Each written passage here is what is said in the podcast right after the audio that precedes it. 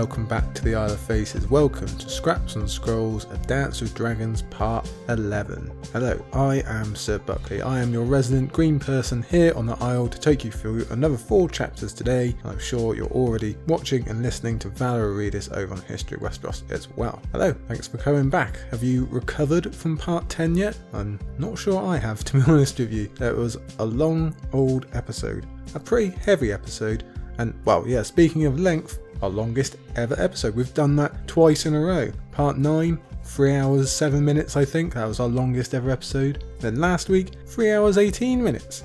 Are we going for the Triple Crown? God, I hope not. There's a lot of work to get those podcasts out, and uh, no, I don't think we'll be going over three hours for these four chapters, but who am I to say? Maybe. We will find out. Today, I am speaking to you from a it's a sunny England, everybody. A sunny Isle. I'm very happy to report this morning on the dog walk, blue sky everywhere, some lovely clouds, nice white sunny clouds. I've missed them sorely. The other day there was bird song. I need it in the depths of winter. You know what I'm like. I need the solar energy. And I know to you, because I have to listen back to these podcasts, I always sound like I'm bored. I know my voice sounds like that. Even when I'm recording these, and in my head, I sound very, very uh, passionate and all these things. I know to you guys, I sound pretty much just monotone the whole way through, but the solar energy is needed, especially right now, because I'm recording this intro not long after having finished that big, long, 3 hour, 18 minute part 10 episode, and I'll be honest with you, the last couple of days, well, I'm running on about 4 hours sleep out of the last 48, so if I sound extra tired today,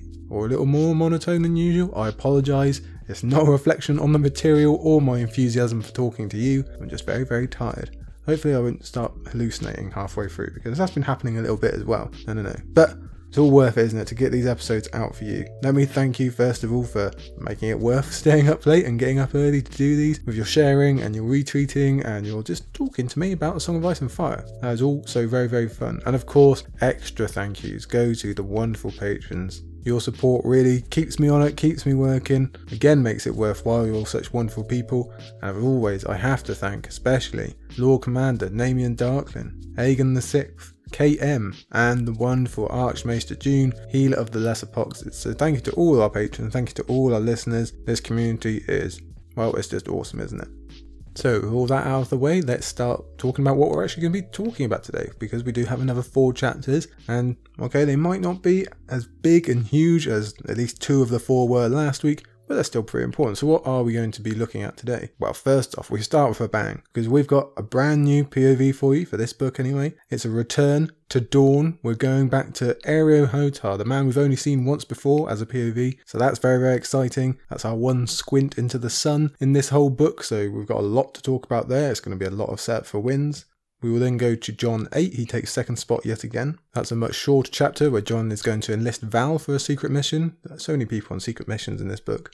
We then head back to Tyrion. We actually missed him out last week. That's quite the rarity. So Tyrion 9, we're back aboard the Selaesori Qhoran and, well, things are going to get rough out there on the waves. And then we will finish with, again like last week, a Theon chapter. This time it's Theon 5, The Turncloak, and winter has truly come to Winterfell now. We thought we saw it last week. Oh no, no. The storm that's hitting Stannis is hitting these guys too, and they are suffering for it. So we're back in that whole confusing mess of factions and secrets and plots, and a lot of them will come out today. Footprints in the snow is what we'll find. So still plenty to talk about. As you can see, I think it's best that we get on, especially because we want to get down to Dorne. I, need that sunshine. I need the solar energy. Let's begin then with our first chapter of the day. Is Areo Hotah slash The Watcher. So we start with a pretty big switch from last time out. We're travelling from the freezing north in those most terrible circumstances that I'm sure I don't need to remind you about, all the way back down Westeros to sunny Sunspear for actually just the third time ever.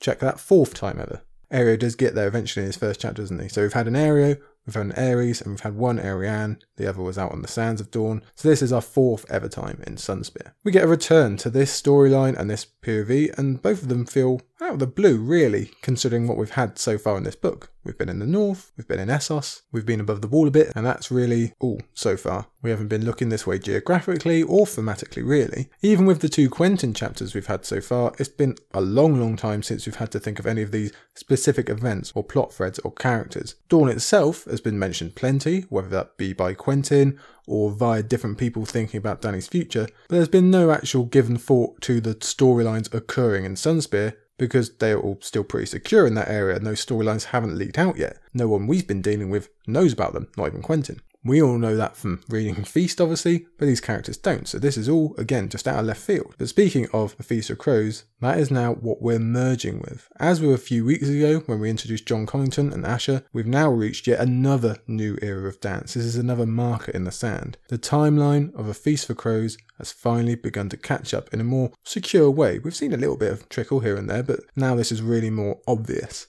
and we're going to be opening up more and more storylines from that book as we see starting here today. So pretty important. Well done, Areo, for being so noteworthy. And it's true, yes, we have already re-met a Feast character, Feast POV, in Asha, but her storyline had left the vicinity of Feast and fully entered the Northern Dance. Whereas today, we will revisit the Dorne plot that was specifically introduced by, again, Arys, Arianne, and Hotah, our POV today. And slowly but surely, the other Feast slash Dance crossovers will follow suit. First, it'll be Arya and Braavos, that's coming up soon. Then Jaime's lone appearance in 10 chapters' time, before Cersei finally gets involved as well. And in fairness, yes, Victarion falls into the same category of being a feast and a dance POV, but like Asha, I would say his storyline has merged over into dance, so I don't really count him. So we'll have four feast storylines, not counting the epilogue, which is kind of a bit of both, and each of them are near as brief as the other, to be honest. It's one chapter for Areo, one chapter for Jaime, and then two each for Cersei and Arya. But even though they're short, they are still important and they're full of key moments. And besides, some of them will remain key favourites. I mean, come on, we get a Brienne appearance later on, everybody. How can you turn that down? And for many people, Dorne will top that excitement list. We certainly had a blast going through it back when we were covering A Feast for Crows. I really like that storyline, if you remember me going on about it, especially once Arianne took over. So I'm very, very glad that we get to revisit it, even if it is just for one short chapter. To me, it seems like it's been the longest time since we had this storyline and these people pop up. And part of that is because it's physically true. Cersei and Jaime made up two of the final three Feast chapters, so we've actually seen them on page more recently. But it's also just because we're way more familiar with those other storylines of Jaime, Cersei, and Arya, and they got a lot more coverage in general than Dorne did. To be specific, it is 44 chapters since Arianne's final POV. That's how many we've read in the time since. That was the wonderful Princess in the Tower chapter. And I feel like we might have forgotten just how amazing that actually ended, the high drama that we had there at the close. And we'll revisit that a little bit once we actually get into the text of this chapter, but just recall Arianne's failed plan for Myrcella, her obsession over Quentyn and what she thought was a plot against her, and then the eventual discovery that her father, Doran Martell, was anything but a placid man. Indeed, recall the fire, blood, vengeance moment. That was huge. That was a massive moment. I personally see it as the feast equivalent to Wyman Manderly's The North Remembers moment. There's a lot of similarities there, and they both definitely got our blood pumping. So this is really, really good to be revisiting this, especially, you know, after the heavy chapter we had last week. I didn't want to talk about in the intro, but it was very, very heavy. Not a lot of fun to read, not a lot of fun to talk about. I probably swore too much. I was a little bit too loud. My apologies to you, but not really because it was warranted. So after that extreme dip, it's really quite handy for George to give us this nice sunny chapter of all these interesting plot threads to get our juices going again. Well thought out George, well thought out Aziz for putting the uh, episode chunks together this way. So anyway, back to that chapter, The Prince in the Tower. That was obviously a huge cliffhanger, and we've been left without it for 44 chapters. Quentyn, who's supposed to be picking up our Dornish fix, has given us nothing. He's got his own entirely separate storyline. So now we're very, very excited to reopen the Dorne book and find out what the result of that father daughter meeting was. Whether Arianne accepted Doran's word, what they've been able to achieve as a team if she did, and what the further plans for vengeance are. Perhaps we can even dream of further linking into the Daenerys storyline, seeing as we've been doing that a bunch in this book already. Who knows? So the expectation to continue with that cliffhanger and finally get that release might make it seem odd to some readers that we're coming back here to Sunspear through the eyes of none other than Areo Hotah, the Watcher, instead of our princess. Arianne is obviously going to be the much larger character going forward. She's about 50 times more intriguing than Areo Hotah, for starters, no offence meant, and she's also had double the POV chapters at a sweltering two Yeah. So our natural thought would be that she would continue any Sunspear chapters in this book to make it three in a row, which would make even more sense now that we know she has Winds chapters as well. But instead, we have the Watcher. And that makes sense in some ways. If this were an Arianne chapter, she would clearly have to give up a lot more of the eventual plan and the fallout from that meeting with Doran, at least earlier in the chapter than we find out about here. And George probably wants to keep some tension up. Still, it would have been pretty fun to see it through her eyes, I won't deny. Instead, let us turn to Areo Hotah, the man whose POV we have been in exactly once before a whopping 83 total chapters ago. He was right at the beginning of Feast, so it's a book and a half since we've seen him. No, we aren't quite on Bran or Theon levels just yet in terms of POV chapter gaps, but having said that, in terms of the gap between someone's first chapter and their second, well, Jon Connington will put in a good effort, but even he can't match Areo Hotah. He runs away with that title. Back in Feast, Areo had the incredibly important job of introducing us to a whole new part of the plot in Dorne.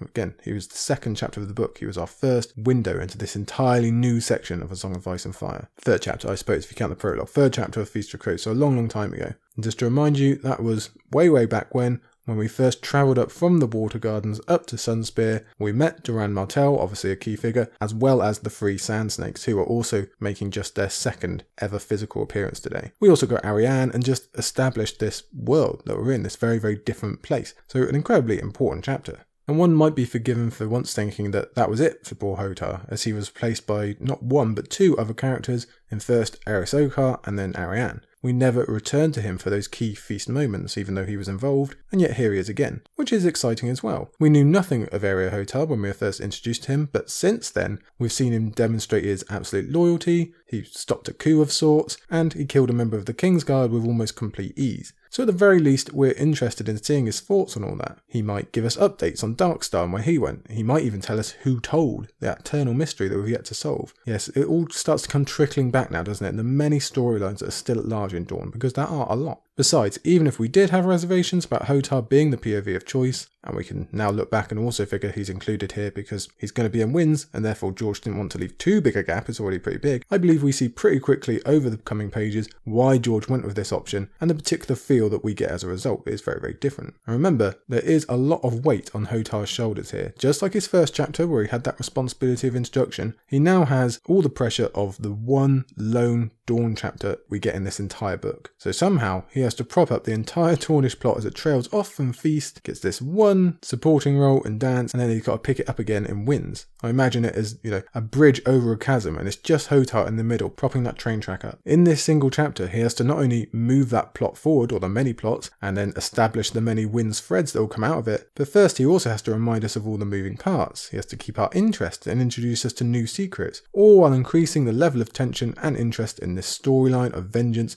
and planning that was bubbling away in Feast and for many, many years before. And he has to do that effectively so that when we get to Winds, we are ready to hit the ground running because we already know that these lot are going to be really, really important in the Southern storylines later on. Specifically, this chapter will deal with plots kept secret on the international stage, we'll have the reveal of secrets within a family, we're going to look at ties and hoodwinks and famous promises, all before getting to that incredibly juicy sub with the individual sand snakes and their bringing into the fold, as well as an important change of direction for our POV as we move House Martell into the next phase of a decades long plan. It's incredibly exciting stuff. I think it's really great to be back with this bunch. Again, I really like them. You know, I'm a fan, but it's also just a nice departure from the main storyline. This is essentially the most isolated chapter in the book, maybe in all the books, and it's still full of great stuff. So let's get to it. We waste no time in setting up how things have changed. Balon Swann is finally here. The Sand Snakes have been let out. Everyone is together, we're at an official meeting, a feast, and it's made abundantly clear from the start that we've walked in on a very important,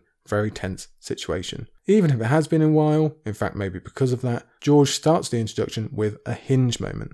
This chapter could very easily go one of two different ways, and that split in the path is going to be decided right here at the beginning with the viewing of this head and this chest. For the majority of the room, all the focus and attention is centered upon this hinge, which for now, like I say, is represented by the chest, yet all the true interest lies about what's inside the chest. But Areo Hotah reminds us right from the beginning that he is made of different stuff. He's not a part of these lords and ladies. He's not a power wielder or a public face. He has a title and a position, that's true, but he's not an upfront player. He's part of the background. And we must remember that this role being given a POV is still a fairly new thing for George. Typically, through the series, it is the lords and ladies who are POV characters. Run through your list, and whether it's as a great house, or a large house, or a small house, they're all, for the most part, highborn. Now, some of them will take on roles where they don't wear that particular hat for whatever reason, the Stark children especially, but we're always focusing on someone with a name. Davos is really the only one who challenges that during Clash, but even he ascends to a mighty public position eventually. Like so much else, it is Feast that breaks the mould when we finally start to look at sideline characters as POVs, and it was Areo Hotar who did it first, followed by Arys Oakheart, and really, it's only kept up in dance by Barristan Selmy. Now again, those last two, they are highborn, but because they're Kingsguard, they're not supposed to be the focus of their chapters. That's arguable for Barry's given what's going on there, but you get what I mean. Although, to actually agree with my own argument there, Areo is still the outlier because Barry and Arys, there are the focus of their own chapters, as you'd expect, whereas Areo Hotar really isn't. So while we're well acquainted with the background players like a Varys or a Baelish or whoever else, there's hundreds of them, Areo is pretty much unique among all POVs for his chapters just not being about him. As his first paragraph reminds us, with the conjunction of the chapter title, he is there to watch. Watch for safety and watch for plot. That's one of the things that makes his potential Winds chapters so interesting because theoretically that role will eventually be broken and we'll get to see Areo doing something rather than witnessing. That's going to be quite the difference should we get there. Let's have our first quote of the day, shall we? Areo Hotar ran his hand along the smooth shaft of his long axe, his ashen iron wife, all the while watching. That's the second line of the chapter, and we already hit two of Areo's biggest focuses his love of his long axe and this idea of watching that we've just mentioned. And we know internally how much crossover there actually is between the two.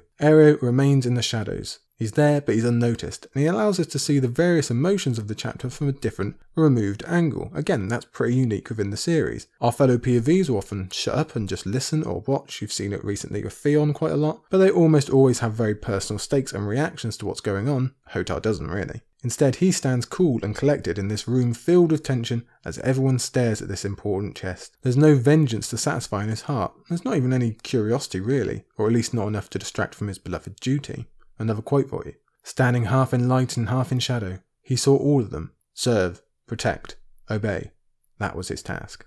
His first priority is safety, so he leaves the hinge to everyone else while he analyses who is in attendance and who might be a danger. As if we didn't have enough tension already, Hotah believes that many of the people he is watching could be dead, depending on what happens with this grand hinge. So yes, tension, check that off the list. While the chest is being retrieved by Maester Caleotte, it's actually pretty weird to just witness Doran sitting between Arianne and Ellaria Sand as if this was any other morning. Again, it seems like so long ago that we saw these two, the father and daughter I'm focusing on here, but we clearly remember the pure passion we ended the Dorne storyline with in Feast, and we've been wondering about that fallout, about their secret plans, or whether there's still a rift between them, and yet here they are, nor was any other family, just sat down at a feast. And like I said, Ellaria is here too, and that's a blast from the past. The last time we saw her on page, she was wailing in terror after there was a sickening crunch, which unfortunately was the sound of Oberyn's skull. Her scream was the very next line after that sentence, and that was the last we saw of her. So that really takes us back and also adds to this tense atmosphere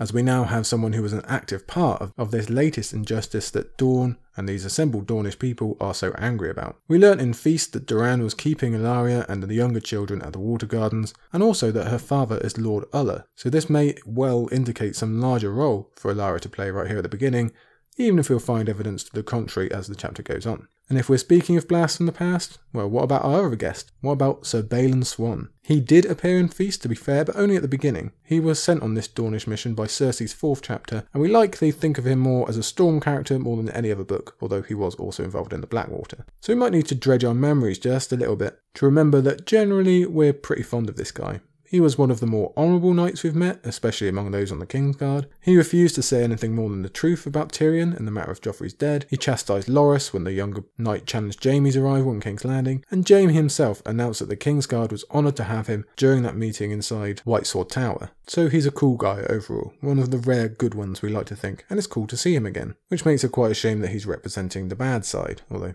through no fault of his own. He didn't elect Cersei, that's just his job. But he is here on the command of Cersei. He does serve as the antagonist for this chapter, or the representation of an antagonist anyway. So that's a shame because we like him, but how is Areo viewing him? We know that Hotah's job is to analyse the threats, the newcomers.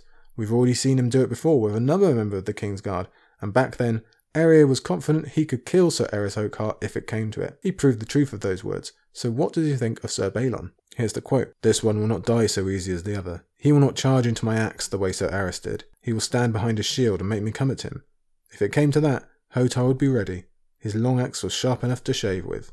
To no one's surprise, Hotah recognises a larger threat this time round. A larger threat, but still one that he is confident he can beat. And we've got no reason to doubt him so far, he's backed up every word. But we've mentioned before that it seems near certain that George will pour all this confidence into Areo, only to surely have it taken away at some point. There must be a part of the plot in the future where Hotah is either surprised that his watching got it wrong, or he will recognise someone is better than him, but will fight them anyway because of his love of duty. It just seems so set up that way, given his love of his axe, etc., and we know the reasons for that, but it just seems like that's destined to happen because George is giving so much focus to Areo's confidence and his skill, and he's actually specifying how a fight would go here, so it seems like he's going to put that to use at some point. And most assume that that time will come if he faces Darkstar. Perhaps it will even be Obara. Maybe it will even be Sir Balon who defeats him, although I doubt it. For all we know, it could be someone from either Aegon or Dany's contingent much later on, but that's something we'll probably talk about more at the end, if I'm honest. While totting up Sir Balon's skill as a fighter, which we've already seen proven out on the battlefield, Hotah notes that this man is taut as a drawn bow. He's on the edge, he's either nervous or prepared for a fight or both. So the hinge moment is of even more prestige just as the chest is finally opened. For something with so much focus, something that seemed like it was so potentially volatile, the reaction to its opening is actually fairly subdued. There's some clearing of throats, some whispered prayers, but more often than not, it's just pure silence.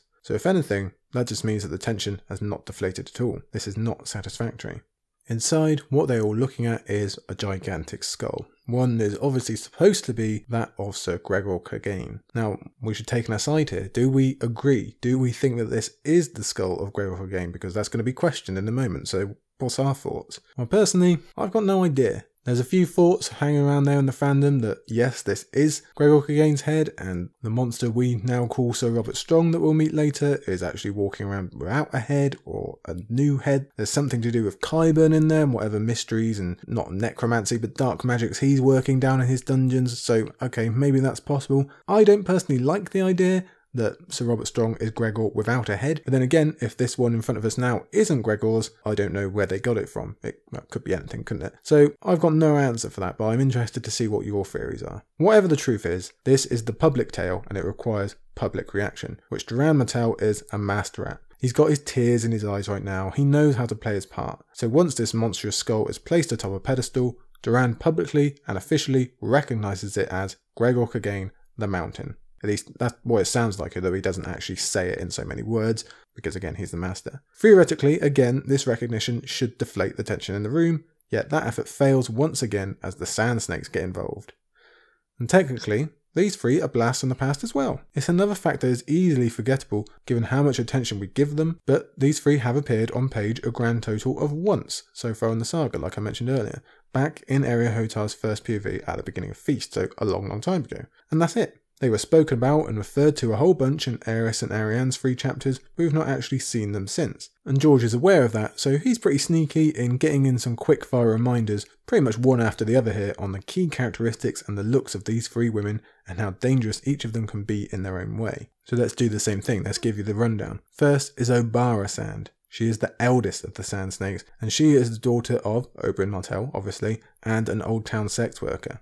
You might remember she's the one who kind of embraces the warrior model the most. She has her spear and her whip and her shield. She tends to wear clothes more often associated with the men, and she's pretty pissed off about her mother and Old Town's existence in general. So keep that in mind. Next is Nymeria, or Lady Nim. She's the second oldest, and she's pretty much the opposite of Obara. She's the one with the noblest blood. Her mother was highborn from Volantis, and she's got all of the looks. She's supposed to be the most beautiful. She's the one who dresses the most elegantly, apparently. And yet, still, she is very, very dangerous. You'll remember she turned up on her, her massive sand steed. She rides really well. She has all these hidden daggers on her person, and Areo definitely thinks she's very, very dangerous. And that leaves us with Tyene, the youngest of these three of the Sand Snakes. And she seems completely different from the other two. She's fair skinned, she's got golden hair and blue eyes. She's looks the part of the innocent, basically. And that's partly because her mother was a Septon, so she's kind of got that whole, again, innocent look about her. And yet, her danger is well known as well because she loves the use of poison, so don't let the looks fool you. Basically, that's what Hotar told us before.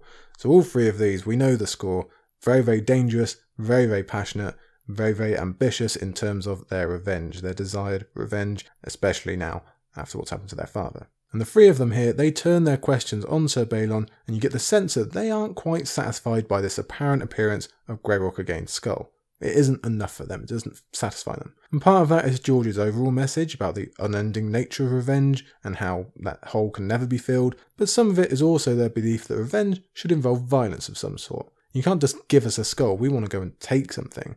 They don't want to receive their revenge in the post, they want to go out and earn it. They want to feel it upon their blades. Hence, they steadily goad Sir Balon just a little bit here. It's not overly strong right now, but they want to make clear their feelings on Gregor and prove themselves to not be satisfied, even if not overtly right now. So Balon himself is in a difficult position. For a start, he may be aware of how much of a lie this is and how it could all go wrong, but maybe not. But even if he believed it to be true, He's likely more than aware of what Gregor Clegane was and is no great fan of his, but he's representing the crown in an official capacity. He can't be seen to be disparaging his own side, whether that be as a loyalist or as a knight. You don't throw your teammates under the bus like that. So he has to show at least some unity, whatever his personal opinion, otherwise he would be lending too much strength to the Dornish position, and his own position would therefore be weakened. Areo said he was taut as a bow, and not all of that is due to this skull. Some of it is his further duty and what he must achieve, as we'll see as we go. He's still got more invested in this chapter of Sir Balon.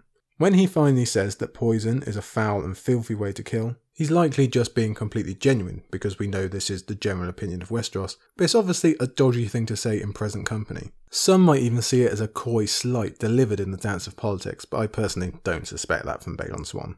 Either way, Doran reminds them all of exactly what Gregor was and his great crimes back in Robert's Rebellion, while again declaring Dorne officially accepts this as justice and as a repayment of debt and therefore satisfactory. His words are to be honoured with a toast, one that Hotah remains outside of because, of course, duty comes first. Doran also has special measures. He has his own personal wine. Publicly, that's because his sore joints require poppy juice to be included.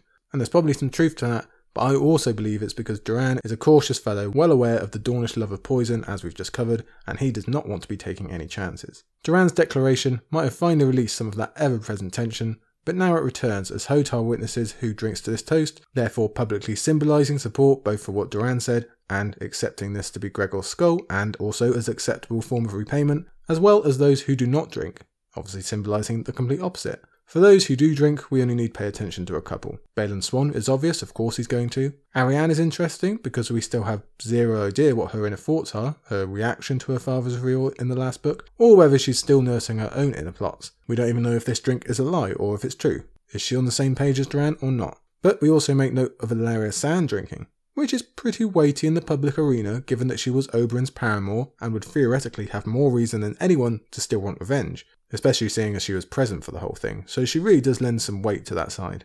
But that's barely half. There's plenty more who choose not to drink, and some of them are known to us, while some are not. We see Sir Daemon Sand, Oberyn's Squire, and also present for his death. There's the Fowler twins that have been mentioned in Quentyn's chapter as well, and there's some familiar families like the Wyls or the Ullers. Areo has this to think. If there's trouble, it could start with any one of them. Dorne was an angry and divided land. So the tension now returns on both a micro level within this very room and on the macro, national level. Is Dorne going to remain unified and whole or is it going to split apart? Will there be a rebellion of sorts like Arianne once dreamed of? And how is this going to affect all of Doran's well made plans? Although we would also do well to remember that this not drinking doesn't necessarily mean anti Doran leanings, but that these people want more vengeance, more blood, and that they're open to the idea of war against the Lannisters, though it certainly doesn't exclude wanting that and being anti Doran at the same time. Areo cannot think of such things right now. His job is to protect the here and now and be aware of all possible starting points for conflict, whether it be directed at Balon Swann or even at his Prince Doran. His largest worries among the non-drinkers are the three sand snakes. Nymeria and Tyene, they both just decline to toast. But Obara goes a step further by first knocking her full cup to the floor and then storming out, which obviously sends a pretty clear message. Here and now, Sir Balon can't be seen to take offence, He's away from home turf and clearly outnumbered, but everyone knows the damage this can do to relations under the surface, and it's exactly the opposite of what Doran wants to do, as we'll see later. Arianne hurries after Obara, which rereaders know is likely because she needs her for what happens after the feast in this secret meeting. She needs to keep her around. When Arianne returns later on in the feast, Areo reflects on how she has grown into a woman both physically and in maturity also, even since we last saw her. He gives a quick review of her feast storyline and her failed plot, although annoyingly, he doesn't give away who told, if he is even privy to such information. But far more interestingly, he senses that the relationship between Arianne and her father has changed. There was something else as well, though. Some secret her father had confided in her before releasing her from her confinement. What that was, the captain did not know. Hotah might not know, but we sure do, so we get the little jolt that we always do when we know more than the POV, but it also just sends us back to that secret meeting and gets us excited for what's coming out of it. Evidently, something already has for Hotah to notice it, and we begin wondering what Martells are actually working together could look like. We get our first evidence pretty much straight away as Arianne now attempts to work her skills on the new Knight of the Kingsguard as she once did with the former. It seems pretty obvious to us, having read Arianne's POVs and knowing how she thinks. Technically, we don't yet know if she's doing this of her own volition and has some new plot that she wants to start, or if this is part of a conjoined plan between her and Doran, but given what Hotah has just said, we probably lean towards the latter. Her first attempts fail anyway. That's okay, this is a slow and subtle fight, Balon is more concentrated on the Dornish cuisine, which, as we know from Arys, Areo, and now Balon as well, can be pretty cruel to out-of-towners. Or maybe he's just aware of his own mistake with the poison gaff he made earlier.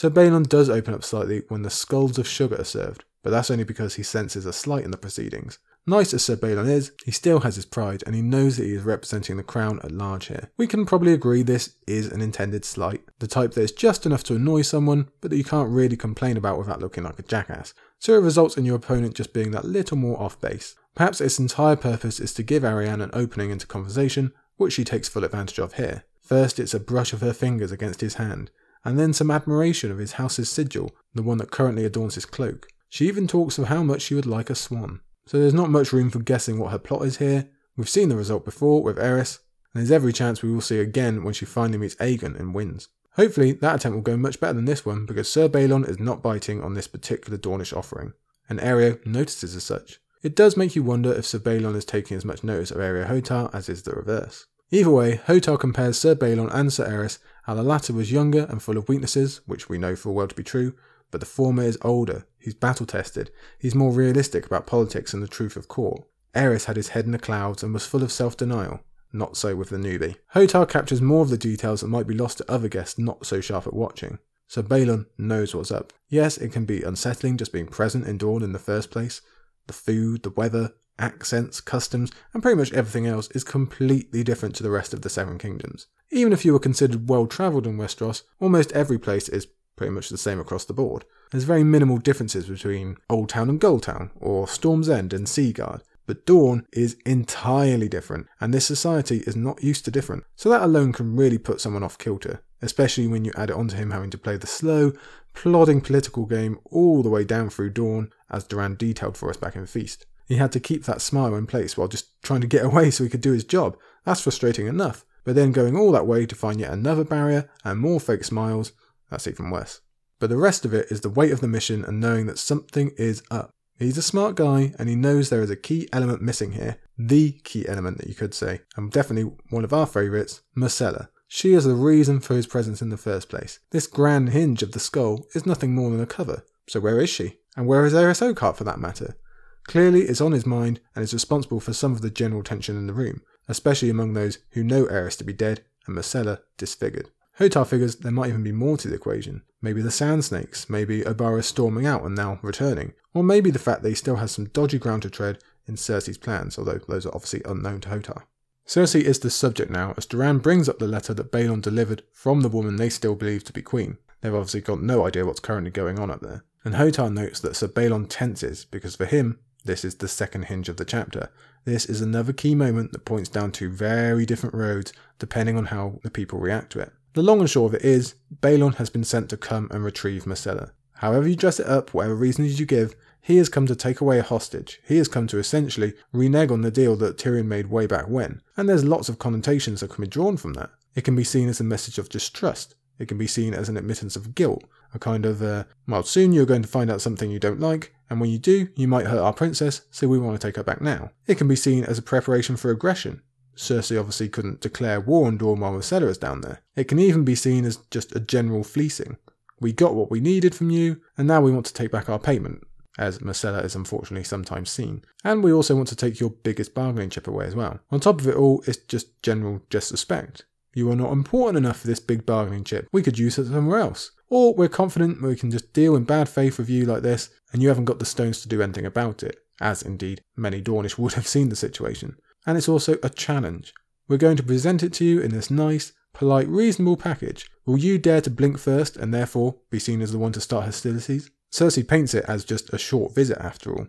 There's officially no breaking of betrothal or anything like that, but even the food on the table knows that if Myrcella leaves Dorne, she is never ever coming back. So we see why Balon is tense because there's a lot riding on this, and that's all just when it's Myrcella on her own. But then he lumps Trystane into the deal as well. So it's double robbery, and everybody knows it. Cersei is suggesting a complete switcheroo. She is going to leapfrog them. You are going to go from being the one with the advantage of possessing a valuable ward to now having one of your own taken from you instead. Doran, we know, is well aware of all this, and yet he doesn't miss a beat. So far, we've really only seen his political skills in relation to his own family, or at least in a face to face setting. Now we're getting to see them on the big stage as well. First is his instant acceptance of the premise, so no one can accuse him of not being a loyal subject. Plus, he accepts on both counts, not just Myrcella, but Trystane as well. Which is more than Sir Balon could have hoped for, really, which makes it definitely suspect that he's sweating, something Hotah is eagle eyed enough to notice and wonder about. Of course, the reader knows that the risk just doubled. If he only came away with Myrcella, he'd be going back with half a failure,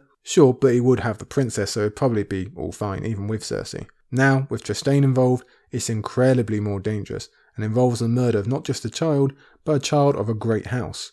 There's not many larger crimes, it would be dangerous for him in the immediate, but he's also probably aware that this would be a war that he's starting on some levels. Whatever Cersei's intentions, he knows how this would probably end up. And to be fair, he likely understands the implications of this far more than Cersei even does. Doran keeps up the good graces, so much so that Sir Balon's probably wondering why it's all going so well. He even accepts that the open council seat does indeed need to be filled. Sir Balon is finally ticking all the boxes even after his long, arduous journey. But then comes the switch. Doran will come, but he might need to come by boat. He's old, he's sore, you know. So now we get full on Doran's skill, as we'll soon find that he said this to explicitly see Sir Balon's reaction, and therefore gauge the truth of what might happen if they go over land. Balon's stuttering, hurried excuse is all the confirmation he needs. And that's enough for him to bring the feast to a close, still with perfect manners and promises of Myrcella and the Water Gardens and everything else that Sir Balon wants to hear. Although he also gives an extended history of how the Water Gardens came to be, how it came from the original union between Targaryen and Martell, the one that's hundreds of years old now,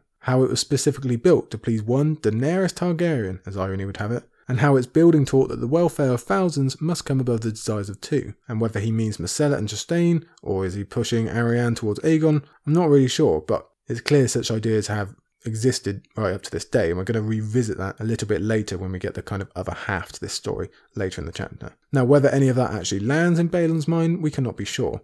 But we do know that Doran can only put up with so much fake politeness, especially after hearing about a plot intended to kill his young son in order just to satisfy some sibling rivalry. So we could look at this as a subtle reference to Doran's true allegiance, that he still favours fire and blood and that connection between the two families. That he still champions a woman called Daenerys, and that this trick will not be allowed to happen. But he does it all in a way that could never reasonably be called out, even if it were noticed, so pretty smart. Thus endeth the feast and the first half of this chapter as Areo follows in the wake of Doran as he's helped back to his solar by the three sand snakes, and with them come Arianne and Ellaria, so we have a pretty split crowd according to that toast, as well as the supposed skull of Gregor Clegane.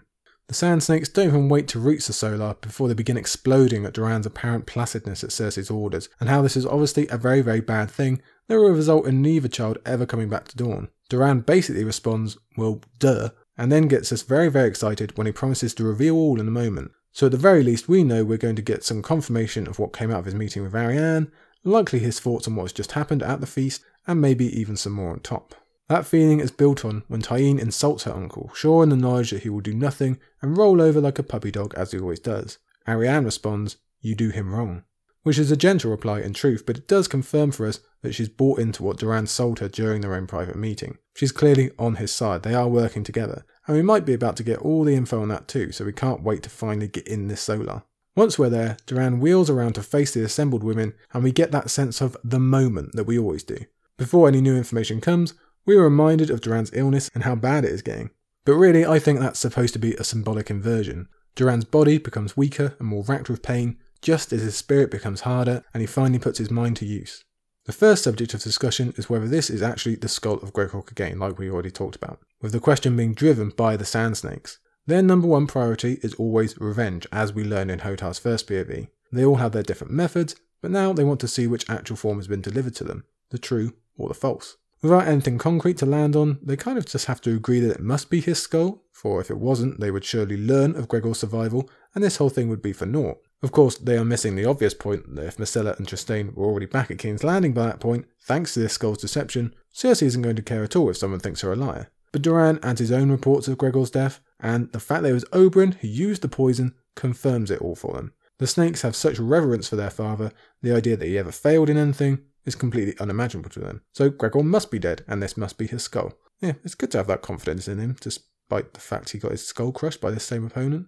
And to be honest, we move on from that pretty quickly to instead shift the focus onto Ellaria, who has a great little bit here. Here's an extended quote for you. Doubt your little sister if you like, but never doubt our sire. Obara bristled. I never did, and never shall. She gave the skull a mocking kiss. This is a start, I'll grant. A start? said Ellaria Sand, incredulous. Gods forbid. I would it were a finish. Tywin Lannister is dead. So are Robert Baratheon, Aemon Lorch, and now Gregor Clegane. All those who had a hand in murdering Elia and her children. Even Joffrey, who was not yet born when Elia died. I saw the boy perish with mine own eyes, clawing at his throat as he tried to draw breath. Who else is there to kill? Do Myrcella and Tommen need to die so the shades of Rhaenys and Aegon can be at rest? Where does it end?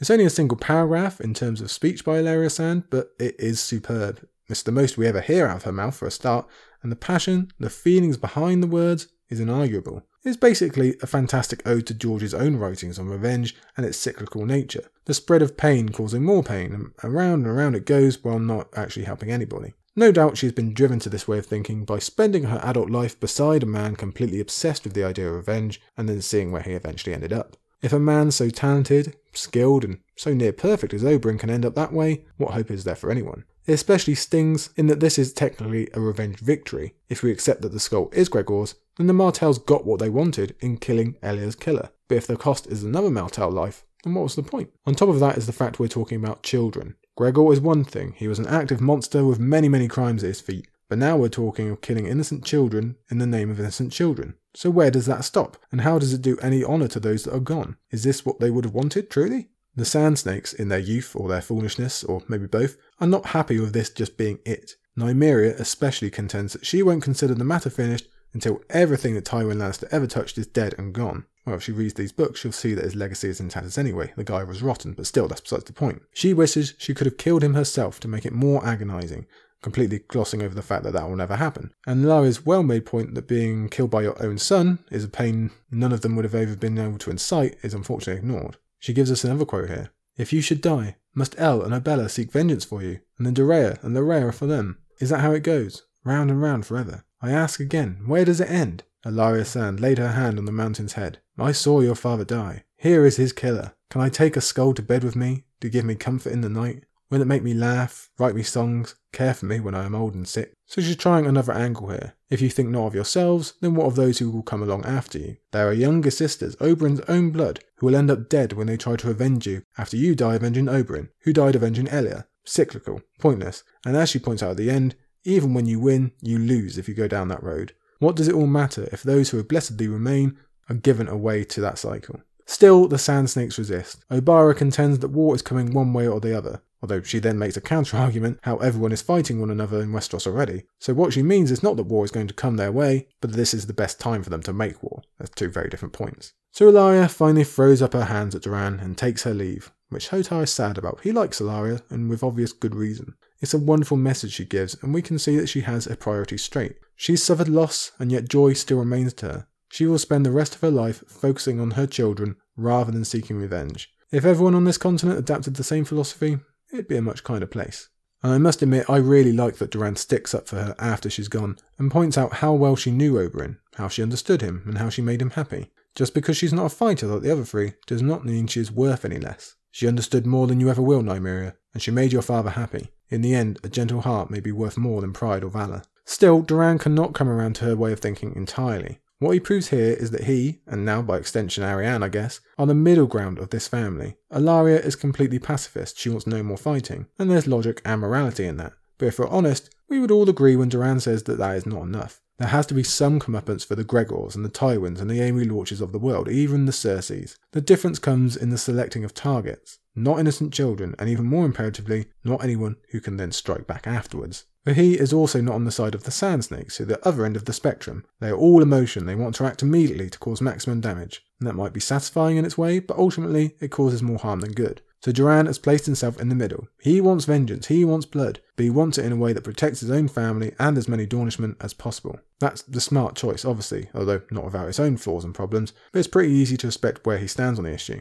That is why he spent so long cultivating such a situation, although current events have dragged him forward to the here and now and that's a problem. The great hinge spoke about at the beginning of this chapter has gone nowhere, we've only delayed it. There is still the matter of Myrcella, her disfigurement, Arianne's failed plot, and the fact that a member of the Kingsguard was slain by one of their own. How that is reacted to will change everything, which the Sand Snakes are delighted about and praise their cousin for. Doran's hand is forced. This situation does beg a reaction. More than likely, they'll all get their war. All until Arianne steps in and makes her presence truly felt in this chapter as she and Doran detail that maybe fate has sped them along, but that doesn't mean they won't try to control it. So here comes the plot, finally. They all tell the story that Arys Oakheart was indeed killed, but by Gerold Dayne, Darkstar, not our own Areo Hotah. And they plan for that lie to work because it will be mixed with the truth that Darkstar tried to kill Myrcella also, as we saw. It's not perfect as stories go. Myrcella was still disfigured and nearly killed under the protection of House Martell, but it's a damn sight better than the truth. They've actually lucked out a bit that so prominent a scapegoat was provided for them in Darkstar,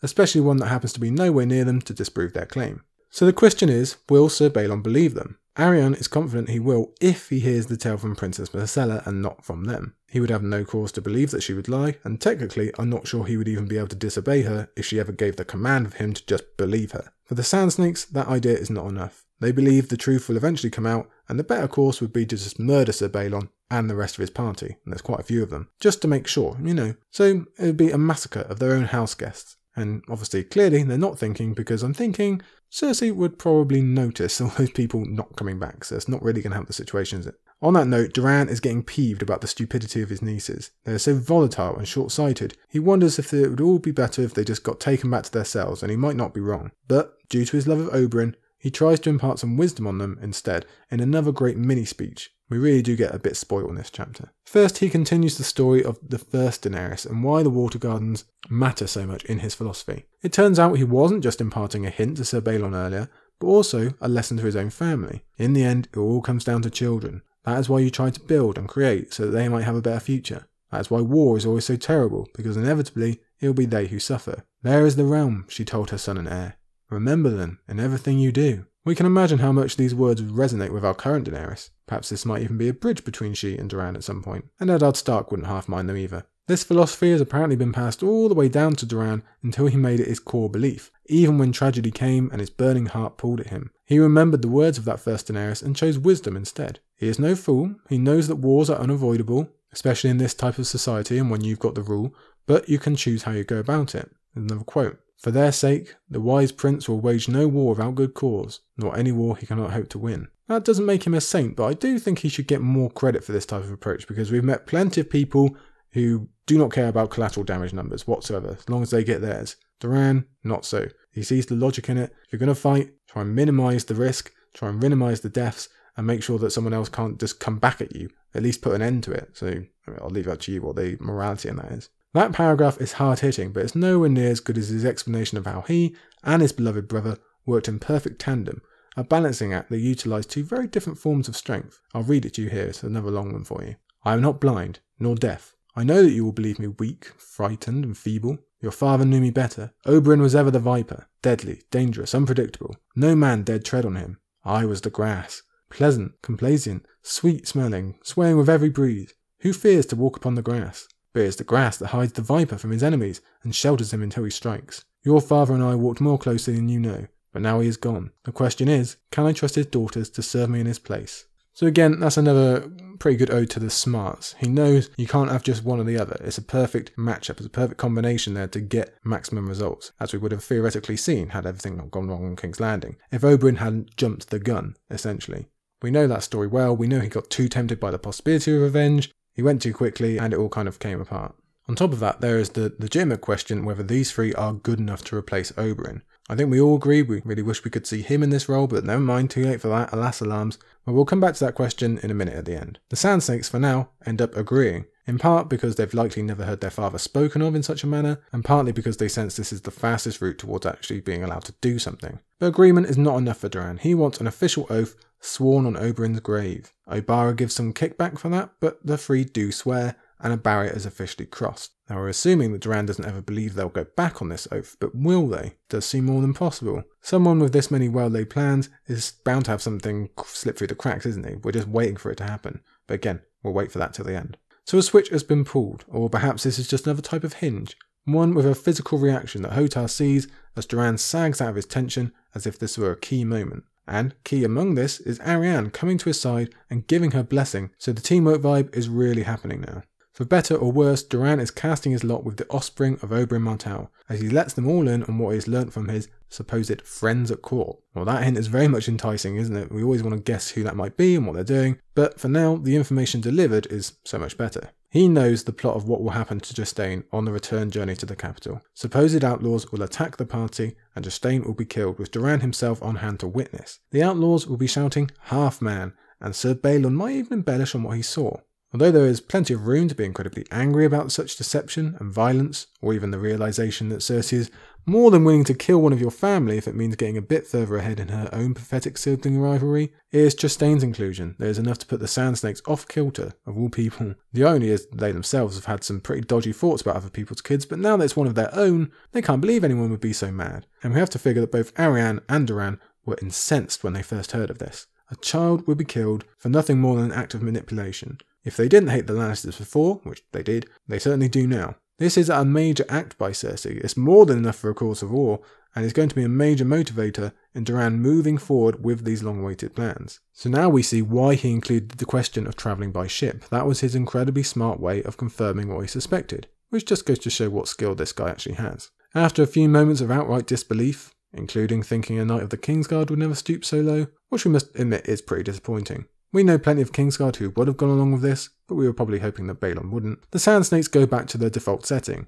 revenge. But Doran refuses. He will not break guest right like some stinking Frey. We have our honour. And besides, even without that particular issue, straight up revenge is not a good idea long term. Instead, Doran has a plan, of course he does, and we're finally going to see the implementation of one. The most critical part is that they will enlist Myrcella to lie on their behalf and buy them time by sending Sir Balon on yet another quest. They will make use of Myrcella's role as a royal and Sir Balon's own code of honour to ensure that he obeys and allows other moving parts to be put into motion. In the Winds preview chapters, we'll discover how large a part of this Arianne will be, using her friendship and manipulation skills to persuade Marcella to do this. So she really gets the first role, but now comes the giving of the roles for the other three, and we get some of our clearest win setup for the whole book, for all of Dance to be honest. For their part, the Sand Snakes can hardly wait. This is everything they've been asking for after all. This is what their world spins around. Obara is up first. She will have what is initially the most important task, with leading Sir Balon off on this mighty hunt, clear across Dorne to High Hermitage, right on the uh, border with the Reach. It will take a good long time. It will keep him busy and away from reporting to Cersei, while obviously also protecting Trystane. And it's also pretty exciting for us if all goes as planned. We will open up a new area of the map in Western Dorne and the lands of the Daynes,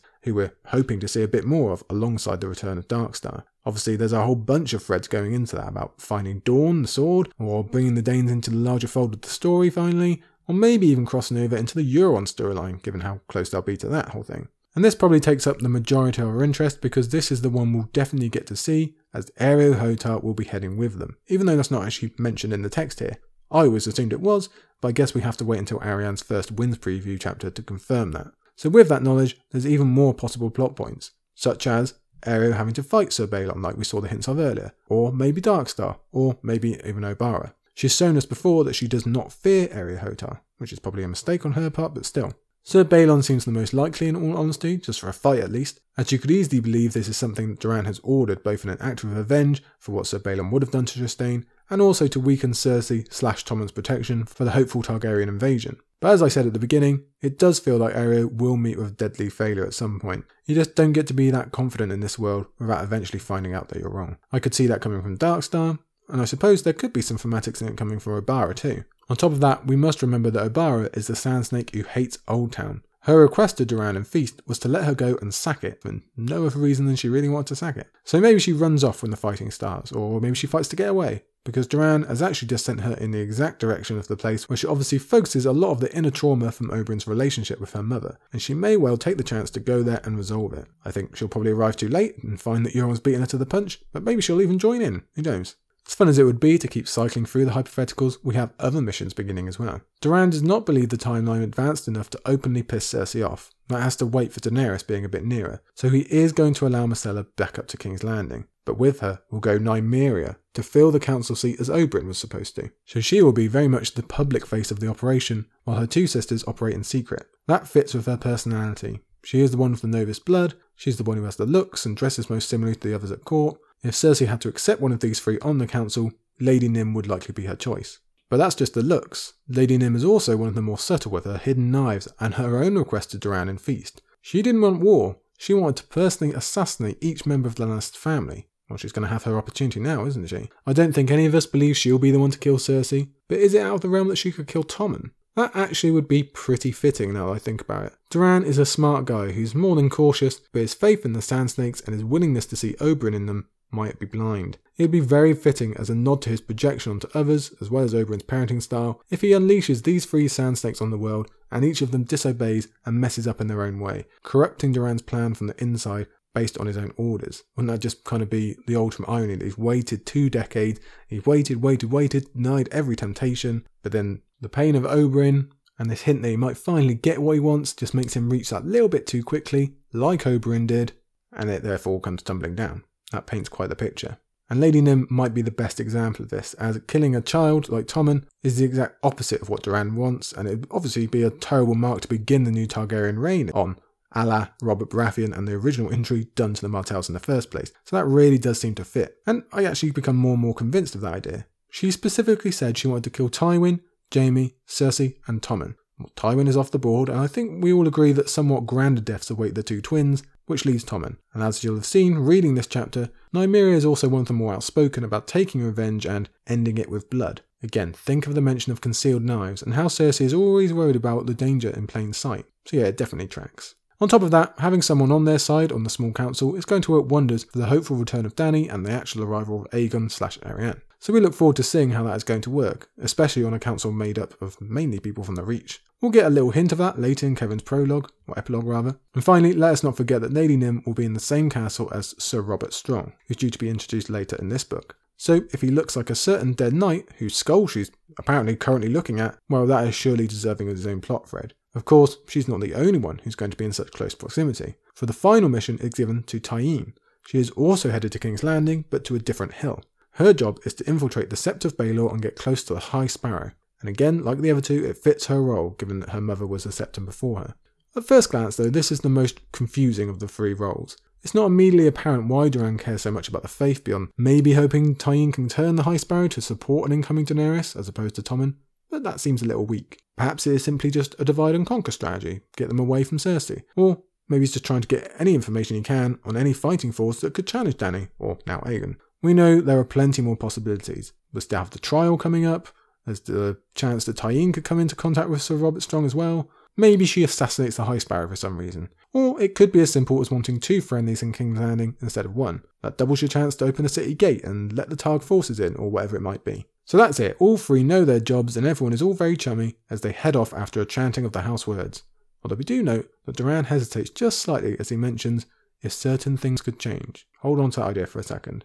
That leaves just Arianne and Doran, and the pair are actually laughing together. So the swing of the needle from the end of Feast couldn't be stronger. Arianne wants to go out on a mission as well. Of course she does. She's hungry, she's ambitious, she's powerful and skilled. She could work wonders in King's Landing, but she remains too valuable, and Doran wants to use her for something else. We learn that he has had word of the fleet that we know to carry Aegon and Jon Connington, yet the Martells believe might be Daenerys and, woefully, maybe even Quentyn. Eh, to be so hopeful, unfortunately that's not going to go so well. We know that they'll soon discover the truth and adjust their plans accordingly, but even so, it's quite telling how just the potential of Quentyn returning infects them both. Doran is almost projecting that fact just to fit into everything because that's obviously what he wants. So, alas alarms there, what would have happened if Quentyn had returned home? Uh, we'll never find out. Either way, this is already their top priority really, not the mission of the Sand Snakes. Everything is finally happening, though. Things are finally in motion. It must be quite the feeling for a man who's been waiting for this for the best part of 20 years. Here's your last quote of the chapter. Later, when Arianne had gone, he put down his long axe and lifted Prince Doran into his bed. Until the mountain crushed my brother's skull,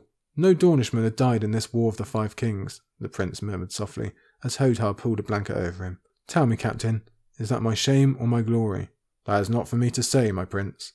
Serve, protect, obey. Simple vows for simple men. That was all he knew. It's an interesting note to finish on, especially when Doran is essentially alone with his stone captain and the truth kind of comes out. There are still questions for him. He's not convinced, or he's not, maybe he's just not really realizing the truth of the moment. And we could have an interesting discussion about whether he's doubting what he's doing. Is he right to be sending out these three sand snakes? Does he know that maybe he's being a bit hopeful that they are Oberyn and that he can't actually replace his brother? Is he even maybe okay with that? He's okay with actually letting some collateral damage out there as long as it's not at his fingertips. Perhaps it's possible you could make a discussion, like I say. Either way, let's probably end it with a focus more on Areo, who obviously isn't, again, very active in the chapter, but the last sentence is about him, the simple man, the man removed from this incredibly intense chapter, this intense plan that's all based on emotion and revenge and all these other feelings. Areo is apart from that, so it's really interesting to think on how he's going to interact going forward. What lengths would he go to? How far do his orders and his obedience go? Is it as far as the need for revenge or anything like that? Again, he is uh, one of the harder POVs to guess about in Winds, Areo Hotah. We know he's going to go in one direction, but is he then going to come back? We've spoken before how about how we don't have a current POV in Sunspear, so if Gerris and Archibald come back, how are we going to learn about that? Could well be Areo on his return. Maybe he'll go up north to King's Landing with Doran if Aegon and Arianne are um, successful. It's very, very possible, but that's probably enough for the first chapter because, again, I don't want another three-hour podcast, and we've been going quite a while now. So we'll leave it there, but it's a it's a sad goodbye because technically this is a goodbye. Yes, we've hit another one. I think that's four weeks in a row now. We're not going to see Areo or, unfortunately, any of these other characters in this book again, which again is a shame because I really like this plot thread. I like being down in the sun in Dorne, but there you go, we're going to have to go back up to the north instead. A really fun chapter, really good to just wake up all those plot ideas. one of the parts of Winds I'm most interested in personally, so I look forward to that. But for now, it's back to the norm. We're going back up north to the cold. Such a shame. Let's head into our second chapter of the day with Jon 8. This one, to be honest, doesn't require that much of an introduction. After all the long chapters we've had of late, we now come to one of the shorter ones in the book. I think it's around third or fourth shortest overall, and it's the second shortest for Jon by just eight words. So it's a fairly quick shot, this one, and that's likely why we don't have to mess around too much. What I will say is, again, it's a chapter of two parts, like so many are, and the first is Jon being proactive, trying to find another solution to yet another problem. The second is more of him having enough, He's had enough of people getting in his way, slowing things down, being morons, so he's going to take them to task. He'll listen, fine, he's a fair Lord Commander, but then he'll tell you why you're a moron, why we're doing it his way. So we look forward to that. We immediately start with a goodbye as Jon bids farewell to Val at the gate to the wall. Like I said, there's no build up, there's no introduction of this one, we're straight into it. Inspired by his interaction with the wildlings in his last chapter, as well as his failed other attempts, Jon has apparently decided that he needs to be more proactive in saving the lives of those still up above the wall, because there's lots of them. We know the deal by now, don't we? He even needs to keep them away from joining the Weeper's ranks, needs to keep them away from becoming part of the other's army, or just wants to save some human lives in general. And if he's really lucky, he might even persuade a few of them to join his own ranks. Jack Bulwer and his squad obviously failed. The other two groups we haven't heard from, so Jon has weighed up how long he can wait and how much trouble he'll get in for doing this, and he's decided the potential reward outweighs the certain risk. So out Val goes to try and bring back not just the wildlings, but an increased level of safety for the wall and therefore the realm. Let's firstly deal with Val before we move too much further.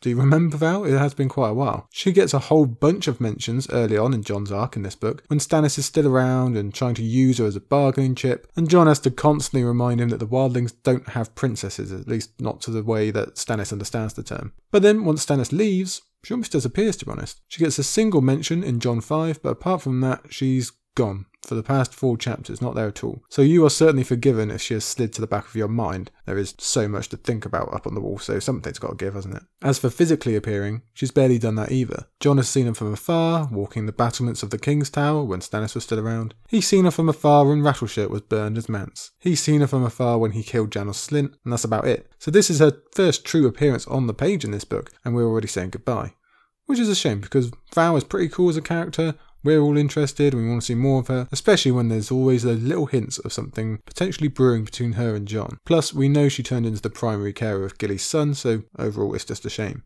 As a reminder for you, Val has remained, again, pretty cool during her time at Castle Black. She refused to join in with the prayers to R'hllor. She kept trying to escape, even if it meant being violent, unfortunately. She kept up the resistance in some ways. So does that make Jon more confident she'll be successful, or more worried that it means she'll never come back now that he's given her the opportunity? The risk is still worth it for him. He needs the wildlings and his other attempts have failed. Besides, it makes logical sense. Val is going to know where the wildlings might go better than the rangers would. She claims on top of that she knows the forest in general better than any ranger, which may well be true. She also claims that she doesn't need to worry about violence from any wildling. Now, I'm less confident in that statement. It's true, she has much less risk than the Rangers, obviously, but I don't think that the Weeper wouldn't love to get his hands on her just as a screw you to the bull, or any of them out there that have got nothing left to lose, or even maybe those bitter at Mance. Danger does exist, but then Val considers herself a fighter and worries not about human danger. However, there is the unspoken hazard that all must worry about in the others. And we definitely, definitely do not want her coming across any of those, do we? So Jon is willing to accept that risk as well as the possibility that she'll use the opportunity to just abandon them. But she gives Jon her word and we get the sense that she intends to keep it. I think it's Tormund who later has a quote about how wildlings always stick to their word. I can't quite remember the exact wording, I might be crisscrossing with the show here, but she's especially cool when she goes all Gandalf on us and tells us exactly when she'll be back. Look to the dawn, basically. Jon sure hopes he can pull an Aragorn and believe in that, because if not, it doesn't just mean he's lost his chance to get the wildlings on side and out of danger, he would have also given away a major commodity for Stannis' war. Well, kind of, anyway. Jon has told Stannis over and over again she is not worth what he thinks she is, not to the wildlings at least. But Stannis and his southerners refuse to listen, which creates an interesting discussion on how people can be made to be more important just by sheer belief. If all the southerners think she's as worthy as a princess and treat her as a princess, then how far away is that from the truth? You are what people make you. It's a very, very interesting discussion. So she has a worth and value. Whatever the truth might be, Stannis wanted her kept close, and Jon has directly disobeyed that order. Now, we could have a very long conversation about whether Jon is under any legal obligation to completely and totally follow through on all these orders, but even if he's not, it's not exactly a sign of good faith, is it? Besides, we can debate technicalities and who has the right to what, but Jon gave his word, so not only is this a matter of honour to him personally, but if Stannis wants to come up here and punish Jon for this, Jon's got no way to resist, we know that. Still, because he's Jon and he does cherish said honour, he's tried to find an internal loophole in his head by framing it as Stannis said, keep our princess close, and Jon saying, well, she's not a princess, so technically I'm not breaking an order, am I? Not disobeying an order. That's a take that would be more comfortable on a playground, and it's actually pretty funny when you think about it, but Jon needed this to get to the bottom line of being able to move along with his plan. Still, he's not proud of it, but he surmises it best with this line I am the sword that guards the realms of men, Jon reminded himself, and in the end, that must be worth more than one man's honour.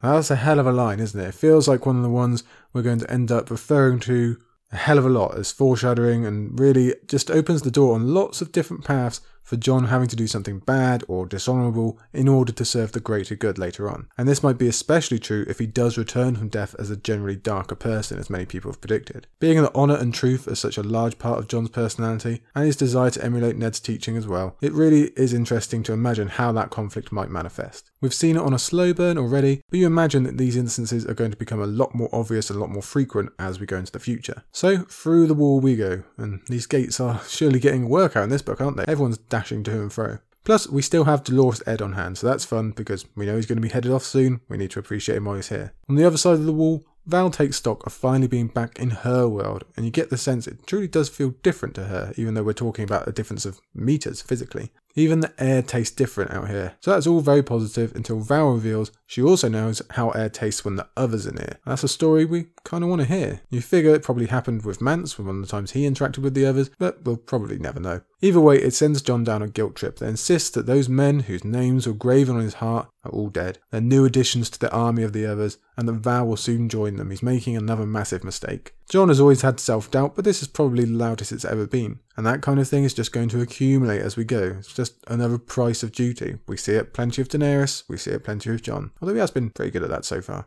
For now, he has to keep focused on the mission and the potential that this will work and Tormund will accept. Val promises to at least tell him what Jon has asked and that she'll try her best before honestly surprising Jon with this. You have my thanks, Lord Snow, for the half blind horse, the salt cod, the free air, for hope. Their breath mingled, a white mist in the air. See, they might be getting cold out there, but in here, we're getting pretty hot under the collar. George knows how to tempt us, and Jon seems to sense the moment, so he takes a step back and returns the subject to Tormund. Ha ha ha, no, no, no, you can run, Jon, but you can't hide. Sexual attraction to Val will get you, probably. That's another Winds thread we're all interested to see. If Jon is going to change the subject, then Val can do the same, as she brings up Jarl, her former lover. You might remember. He was also Jon's former wall climbing companion, sort of, and also as another blast from the past. Val figures they are pretty on the level right now, and she's doing him a pretty big favour, so the time to ask would be right now. We already know the answer, and Val claims that she thinks she does too, but she still appreciates Jon giving it to her straight. So now they both have each other's word on something. With that settled, Val is ready to go, but Jon is too moody and too focused on the overall to join in with her playfulness. In some ways, Jon really doesn't know anything. Anyway, he's confident that even without her promises, she would return because she has come to care for Gilly's son, and they actually call him Craster's son, but I say let's forget that guy was involved at all and honour the sacrifice that Gilly made by referring to her as much as possible. Gilly's son, every time, Gilly's son. Val, wary of looking weak or giving up any power to Jon, or giving up any power that Jon or Stannis might be able to use against her, she tries to claim that she has no emotional ties to the boy, but of course that doesn't last long. We knew the truth from Sam's Feast chapters, but it's nice to see her admit it too. It's sweet in its way. Yes, you can be strong and sweet, who knew? She names him Monster, which makes us think a bit of Bran, or maybe what Craster is up to with this boy's many brothers. Have they become monsters as well? I'm guessing so. Crucially, she also tells Jon to keep the babe away from Melisandre. She's convinced that Mel knows the boy's true identity. And we've wondered about that ourselves many, many times and thought about how terrible this situation could turn out. So that seems like a pretty important message to take note of. Of course, Jon just shrugs it off, whether because he doesn't want to believe that Mel would harm this innocent child that he's put in her way, that would be all his fault, or because he doesn't want to worry Val. Of course, the irony is, Jon is disparaging Melisandre's fire powers at the exact same time he's hoping that they are true and do work for Arya's sake, or actually Alys Karstark's sake, but he still thinks Arya. Ashes and cinders, Jon said. Kings and dragons, Val said.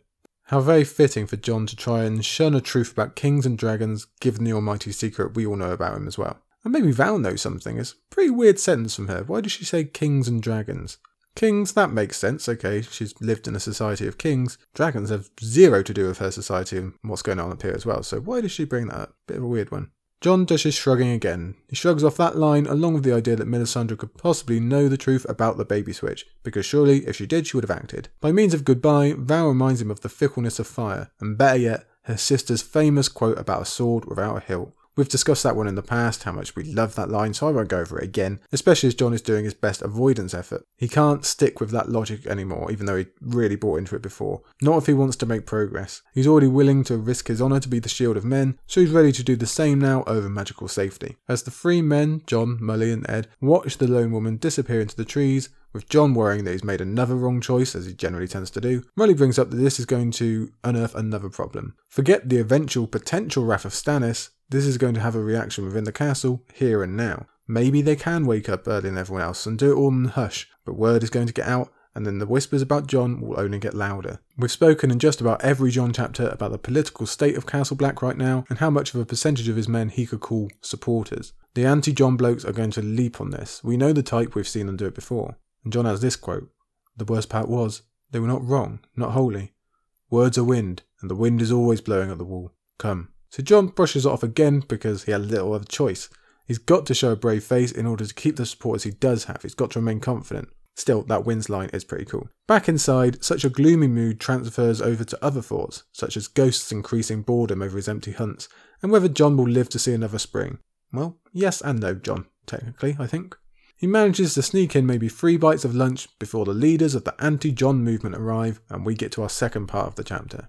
After all, what is a Jon chapter without Bowen Marsh coming to complain? Only this time he brings chums in Othell Yarwick and Septon Cellador. These two don't make the best teammates, if we're honest. Cellador just wants a drink, and Othell just wants to be anywhere else but here. Whereas Bowen wants a fight. He's been building and building and building in frustration. Again, we've seen it in every chapter, so there has to be some eventual overspill, and here it is. He's had enough, he can't keep quiet. Bowen is actually annoyed enough to refuse to break bread with this man that he basically now considers the enemy. The other two are much more friendly, but Jon doesn't keep Bowen waiting, instead going directly to the source of their conflict, Val. But that's as far as he'll let his outstretched hand go, especially when Bowen claims that other men have complaints as well. They very likely do, but I think Jon suspects that Bowen is exploiting that fact to legitimise his own complaints. So Jon will recognise them, but he's not letting Bowen come in here, barging in and running this meeting. He still has to maintain authority and dominance, especially if the men are as split as he thinks. So he bulls over Bowen's issue for now to talk about his own issues first. He's Lord Commander, he gets first dibs.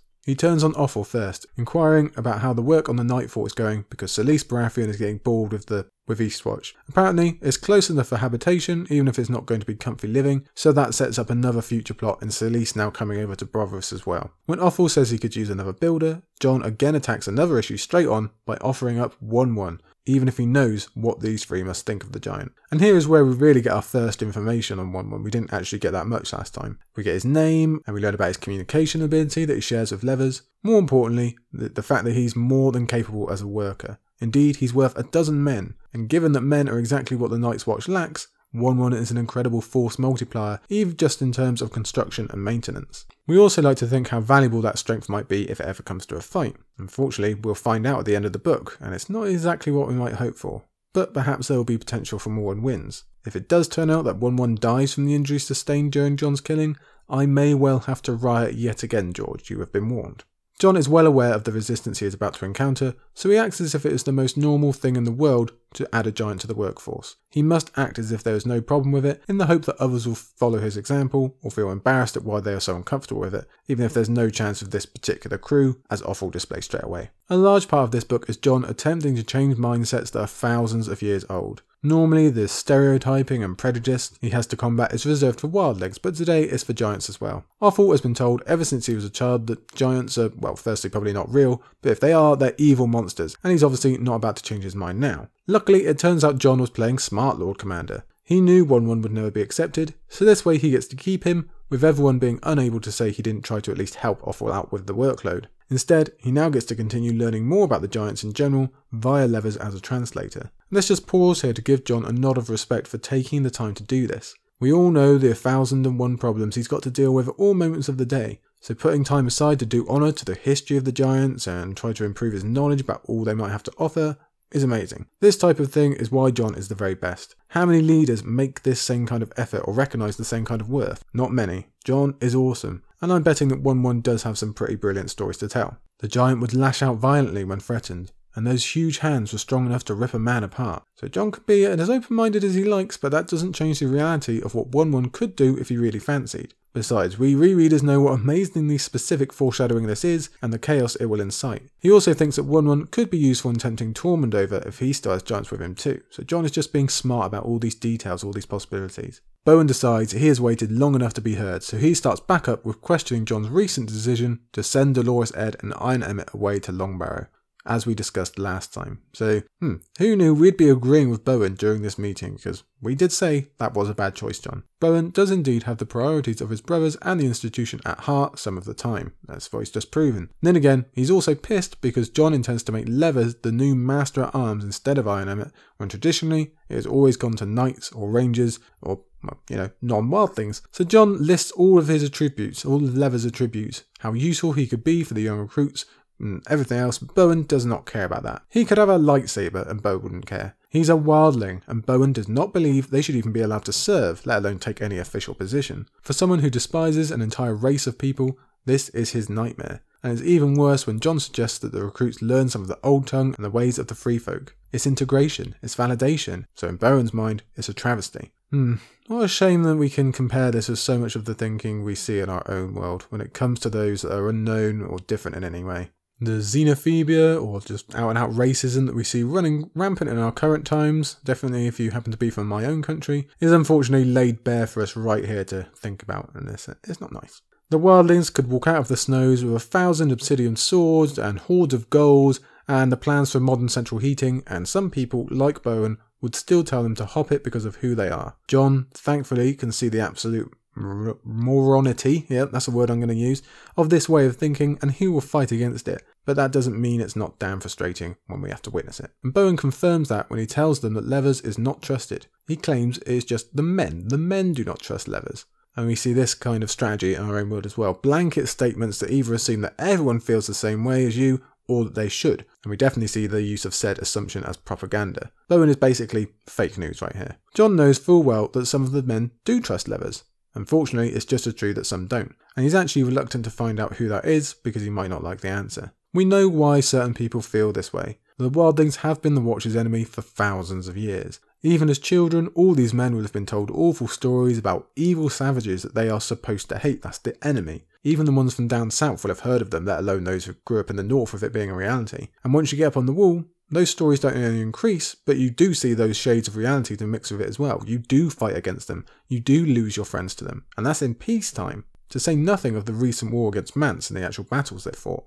Bowen himself is a prime example. I doubt he was ever a wildling lover beforehand, but his recent experience on the Bridge of Skulls, the horror of battle mixed with his own injury, has hardened his spirit even more. He just cannot get past that block. So we can see why things are the way they are for some people, even if it doesn't excuse their feelings, because again, they would probably think this way anyway, and it's still a beacon of ignorance pertaining to their actual situation and what Jon is trying to do. Maybe you do hate them, maybe you don't trust them, but think of the overall goal here, please. We need them. That should be the very least of your feelings, but they can't even get over their own prejudice for that. Besides, the next complaint goes to show this is not a crow versus wildling thing, it's a we are better than everyone else type thing, as Septon Cellador begins complaining that Jon is raising Satin up to the now vacant Lord Commander's steward position left by Edd Tollett, despite the fact that he was once a sex worker. Jon first privately points out that perhaps Septon Cellador is the last person who should be the one to throw stones in glass houses, but then these type of people are always quick to forget their own flaws. It doesn't count if it's them, that type of thing.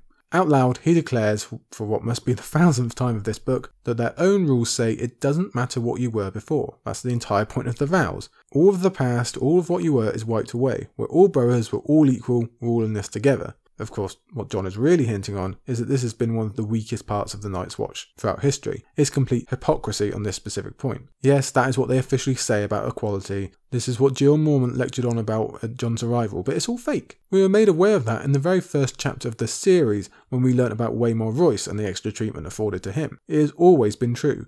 Good birth, quote unquote, and background have always been exempt. The nobles look after themselves. They get special treatment. They get the fast track or the second chance. And again, look to our own world and the, especially the government currently in charge of my own land. I won't go into that because that'll take another hour, but uh, hmm. so thank the lucky stars, Jon is different. Perhaps because of his own upbringing and having to see some of the unfairness based on how one was brought into the world, he moves against thinking on class and station A, because he knows it to be wrong and stupid, and B, because he again knows they haven't got time for that way of thinking. They need the best men in the right places. This is the fourth quarter, this is overtime. We can't be dilly dallying around with your snobbish classism. He told us this straight off in his last chapter when he thought about the fighters that he took with him above the wall. Men he would never call friends in his personal life, but must now call brothers. So Jon does not waste time focusing on whatever Satin was before.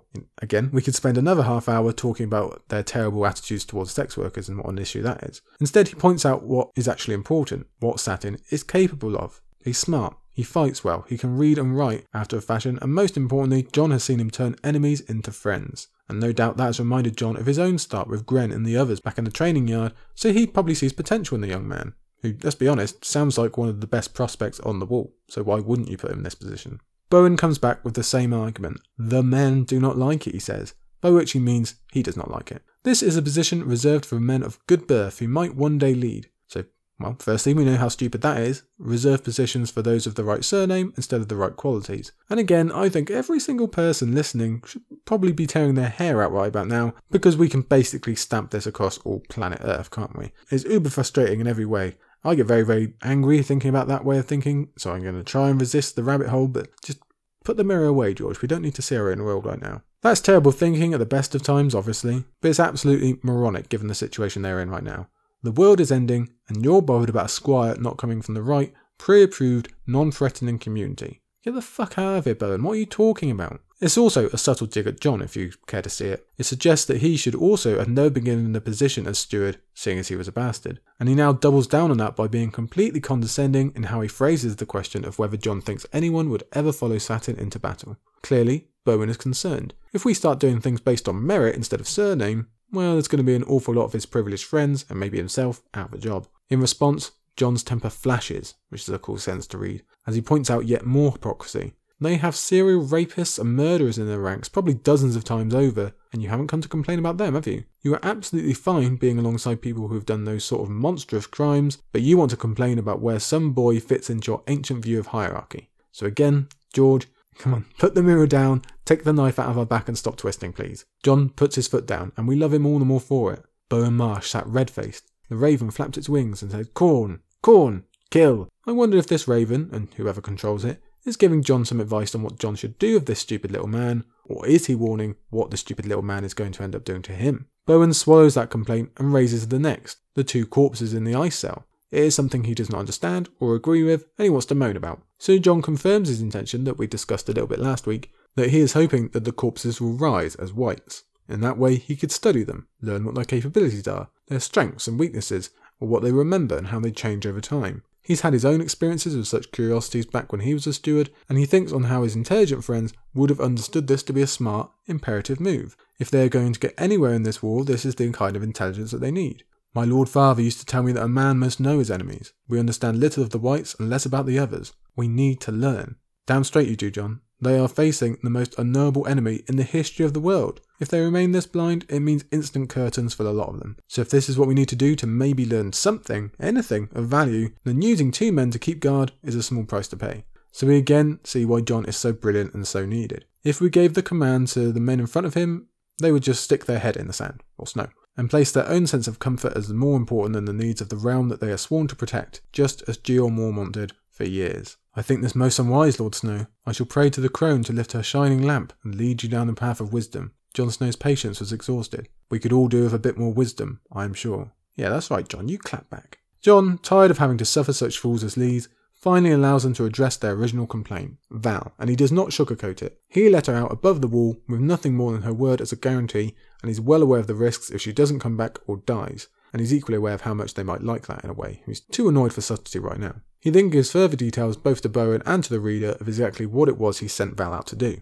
Finding Tormund, we already knew, but it was also to make the same offer that Jon himself did at Molestown an offer of peace and shelter, but more importantly, the offer to help man the wall and fight this war to end all wars. He means to let the wildlings pass. Clearly, this seems like Armageddon to the assembled three. Bowen, also too annoyed to be dealing with subtlety, basically calls it out and out treason. Again, he shows his prejudice as he labels all wild things the same. They're savages, raiders, and rapists. So he's already forgotten Jon's well made point that they already have plenty of those people within their ranks and no one says boo. He replies with this Even if every word you said was true, they are still men, Bowen. Living men, human as you and me. Winter is coming, my lords, and when it does, we living men will need to stand together against the dead. Snow! screamed Lord Mormont's raven. Snow! Snow! Jon, once again, is making the ultimate point. Whatever your personal feelings, we need these people. Even if we do want to ignore the massive moral responsibility to save thousands of people, women and children included, from freezing to death or being murdered by monsters in the dark. Besides, as I think Jon makes an extra effort to get across to him by using his first name, they are not some nameless beast that fits the mould. They are not a poster. They are as diverse and varied as any other group of people in the world. They have their good and evil. They have their brutal and wise, brave and timid. They are people, same as every other society you've ever met. We've had that point drilled into us from multiple sources across the series, but we just can't seem to penetrate Bowen's thick skull. And if we do want them to remain as people, and for us as well for that matter, we need them beneath the wall. I like to think that Mormont's Raven chooses this moment to speak up about Jon's name. I mean, not the stuff that falls from the sky, because he knows this to be the ultimate point, the right thing to do. Or maybe it's a warning that this is what's going to get him killed, perhaps. Jon then adds on to the information giving by adding another layer. The wildlings he saved last time out have told him about Mother Mole and the great migration to Hardhome after she had a vision of her people being saved there. We had a hint of this back in the prologue, but now we get so much more as Jon relates the mystical tale of what happened at Hardhome 600 years before. And to be honest, we don't really know. That's the answer. There's a lot of theories about this huge uh, conflagration, this huge fire that seemed to just burn through this town in like a night and kill everyone. And who knows? A lot of people think it's something to do with the Doom, even though it's a couple of hundred years earlier. At least some people think it was the Faceless Men having a practice round or something like that. I've seen people say it's the fireworms found in the caves, which set some big fire. I mean, what could create a fire like that in the north, something so powerful? Some people think it was dragons. Valyrians finding out about escaped slaves and assuming this was the bunch that eventually created Braavos, so they come up here, take their revenge. Maybe that's true. We don't really have time to go into it, but it's pretty interesting. Whatever the truth of it, the bottom line is that the place is cursed and it's bad news. Yet still, the wildlings are going there on the word of this single woman, probably because it's their only hope. They'll take the chance of rescue rather than the certainty of exposure or the others. Rereaders know that rescue is absolutely not what they're going to find. Instead, it'll be trickery, lives, and enslavement for the women and children at least. That'll be the start, but then the ships of the Night's Watch are going to get involved, and I wonder how little the wildlings will trust them after what happened with Lyseni on top of you know, general mistrust of crows. And that's before we also get our theories about Davos as well. Remember, Davos 4, his last chapter, we spoke a lot about Hardhome, the potential of what's going to happen there, and how Davos could be involved. So I won't repeat myself, but well, many of us still figure that Hardhome is still very much cursed, and the same number of people believe we are going to see something very, very similar to what happened on the show happened here in the book. I do agree it's going to be a second fist. It's going to be the next great move, next great moment of the others, one that will probably expose them to a higher number of people, sailors that will spread the word, and maybe Davos himself if he survives, and the Night's Watch in general. Because obviously, most of the people that saw the others in the Night's Watch already died because they saw the others. And Jon is clearly worried about that possibility. Based on Cotter Pike's reports, if this great group of wildlings is left there, they will almost certainly die of cold and starvation. And Bowen would obviously, cruelly, stupidly think this is a victory. There's hundreds of them there, thousands, Jon said. Thousands of enemies, thousands of wildlings.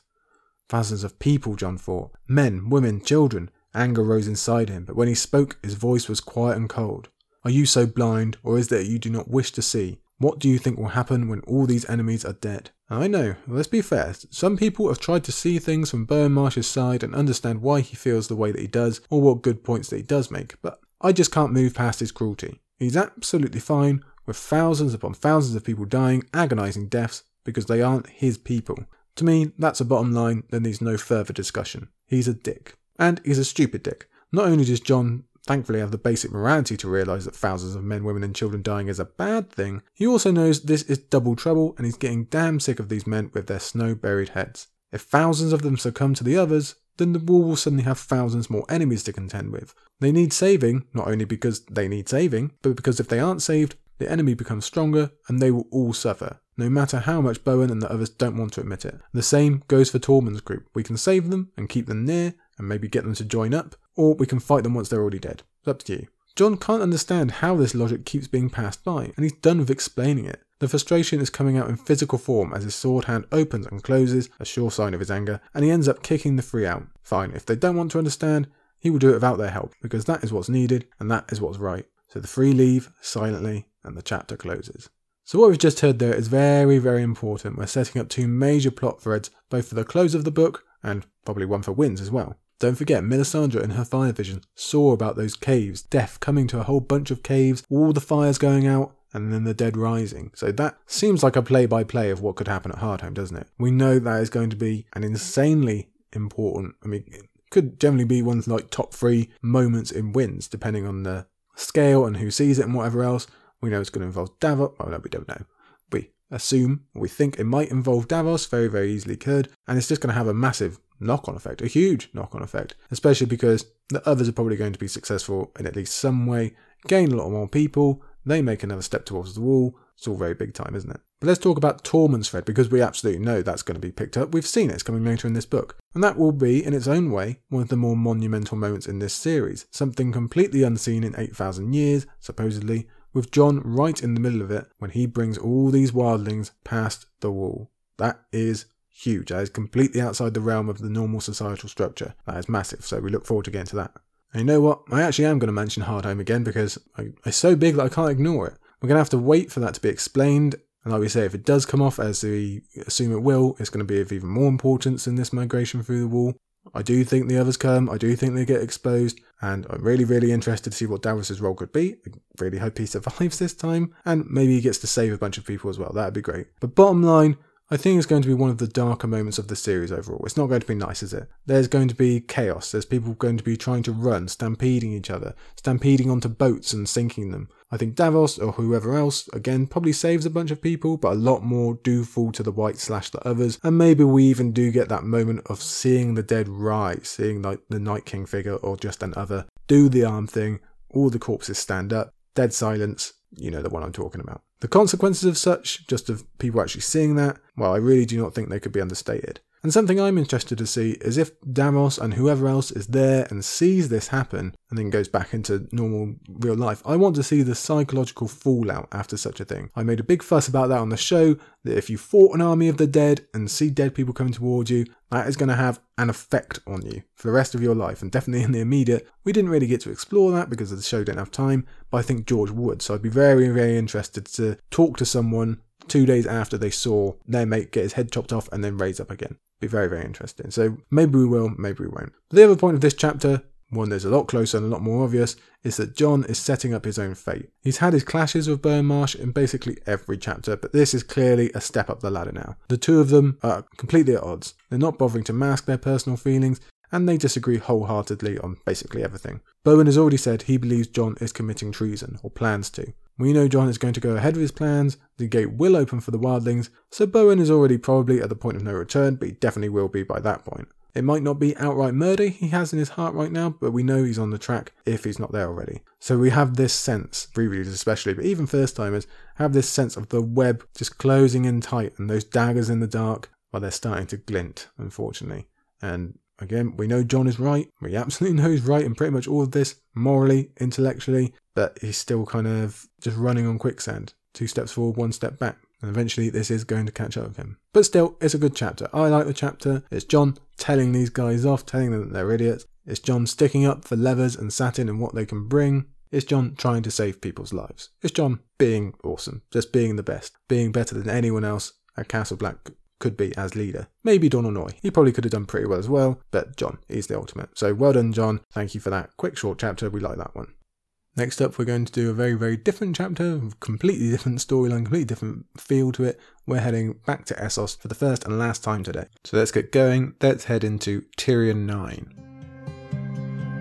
It's actually been quite a while since we've seen Tyrion, for normal anyway, compared to what we usually get. You'll remember a few weeks back we spoke about how the Essos chapters were really dominating for a stretch there, whereas last week, this week, and to be fair, for the next two weeks, it looks to have switched somewhat. We'll only be having one Essos chapter per week per little chunk we've got. To be fair, that is because we're now starting to introduce the feast storylines that we spoke about earlier, so you can definitely see that the Tyrion frequency has dropped slightly to allow for that extra feast and increased Theon frequency. And that kind of fits with his current point in his arc. Like we described last time, he's in the midway point. Things have taken a physical and figurative lull in his progress. The last chapter was pretty much purely focused on Penny. We didn't really get much in terms of plot or progress in big moments. I think that was designed to allow these other huge chapters to take precedence for a little while. We have to give some space to allow the big Bran moment, the big Theon moments. Someone has to take a little bit of a step back, allow a little bit of a breather so George can fit it all in before we move on to the next big stage. And that's not to devalue Tyrion 8. Like we said, lots of Penny stuff, and we love Penny, so that's all good. But today in Tyrion 9, we very much have the second half of this midway lull or break or whatever you want to call it. We're still in the same space, we still have the same barriers, there's only so much progression that can be done in such a setting.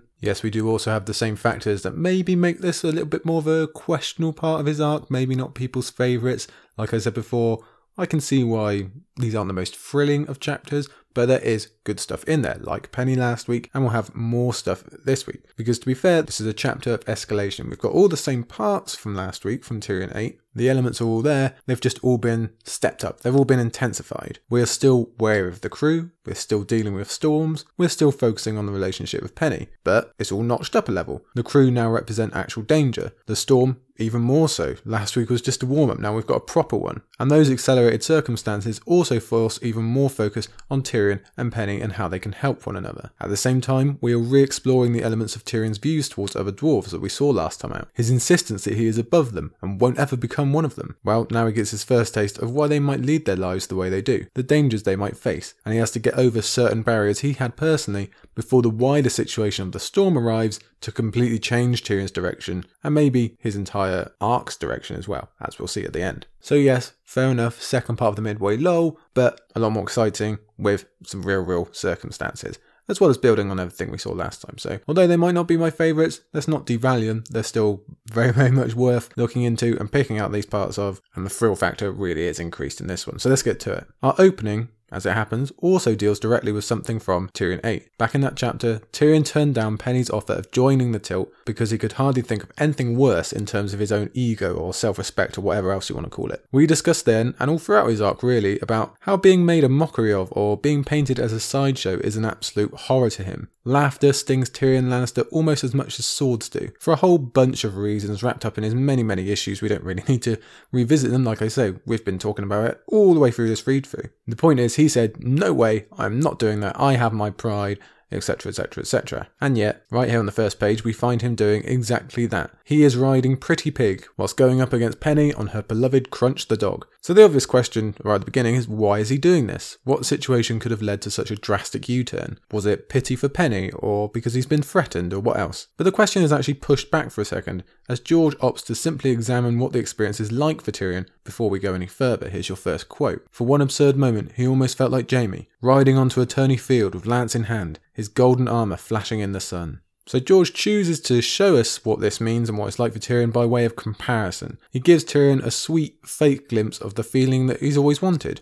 Being like Jaime, that's always been his ultimate goal. Before the illusion unfortunately comes crashing down with laughter, his very worst poison, and reminds him he's actually at the other end of the scale to his brother. All that he managed to do on an actual battlefield on the Blackwater has all been forgotten, and he's been left with this, this kind of mockery of such, which he personally believes to be the lowest of the low, how far he has fallen. Yes, he does feel the ghosts of scorn from Tywin and Joffrey here, but let's also not forget Tyrion's own foolish thoughts towards entertainers and dwarves they inherited from Tywin, so he does have his own issues to consider here. This we can't put 100% of the blame on Tywin and where those issues come from. Tyrion's got to own up to it at some point. So Tyrion is left with self-hatred and acute embarrassment, as well as hoping this is a one-time situation. He says here he prays that the armor doesn't truly become his instead of Groat's, and mm, well, we readers know, mm, kind of, is, is going to come up again, unfortunately for you, Tyrion. But all that considered, we now have to return to the idea, or return to the question of why. And we got a few hints in the first two paragraphs about drunken sailors needing some distraction, but now George gives us something more explicit. They've been stuck, stock still, for 12 days now. The boat, the ship, the Selaesori Qhoran has not moved. They've been in the middle of the ocean, there's absolutely nothing, no wind, they are statues in the water, for 12 days, and the crew, understandably, are pissed. And you can imagine how much this must seem like a prison to them. When moving and you've got a job to do, that's one thing. Sure, they're sailors, they're used to that. But now, again, just stock still. You've got nothing to do all day but hope for wind or movement or anything like that. It's a bad situation. Of course it is. This would drive anyone insane very, very quickly. And they've been there for 12 days. That's not good. You're all cooped up, you've got boredom, you've got frustration, the tension increases, and it's going to spill over at some point, isn't it? So George is really giving us that atmosphere early on. And these sailors are looking for someone to blame, of course, because that always helps the group mentality, doesn't it? Find a scapegoat. Unfortunately, they found their targets in Tyrion and Penny. And as much as that might be bad for Tyrion, it's obviously much worse for Penny with the possibility of sexual harassment that we actually get the hints of here, and we also have to start worrying about Pretty Pig. Hmm which we don't like because we like Pretty Pig. So, like I say, the atmosphere is one of danger. 12 days is a very, very long time to be sat still. I mean, let's honestly just try and imagine. We can't. Our minds can't even compute such a thing. So, what happens if this lasts another week, another two? So, he's done 12 days, why can't I do some more? Moods are going to get worse, scapegoats are going to get scaped, aren't they? So, something needs to be done. Unfortunately for you, Tyrion, it's time to take your Lannister blinkers off and remove some of your privilege. And note that it was Penny who came up with the solution, not Tyrion. I wonder if Penny had not been so brave as she was to suggest it, would Tyrion have ever dared to suggest it himself? Would that have come off his own back? It's doubtful in my mind, so let's give Penny credit here for basically saving their asses. She's well aware of dangerous situations, so she's fallen back on what she's always been taught is the proper defense mechanism. Tyrion's has always been flash your cash and make sure they know your surname but he has neither available to him right now, as we keep mentioning in every Tyrion chapter. So he must agree to try and make the crew laugh instead, because it's that, or they keep getting pissed, danger increases. In truth, this laughing tactic isn't a hundred miles from what Tyrion normally does. He's gone into many situations trying to disarm with his wit, but that is laughing with, not at, and there is the world of difference for Tyrion Lannister. So he consented to this, half to calm Penny down, and half because, deep down further, he knows there are basically no other options. He can be presented to the crew as the only relief of their boredom, and therefore valuable,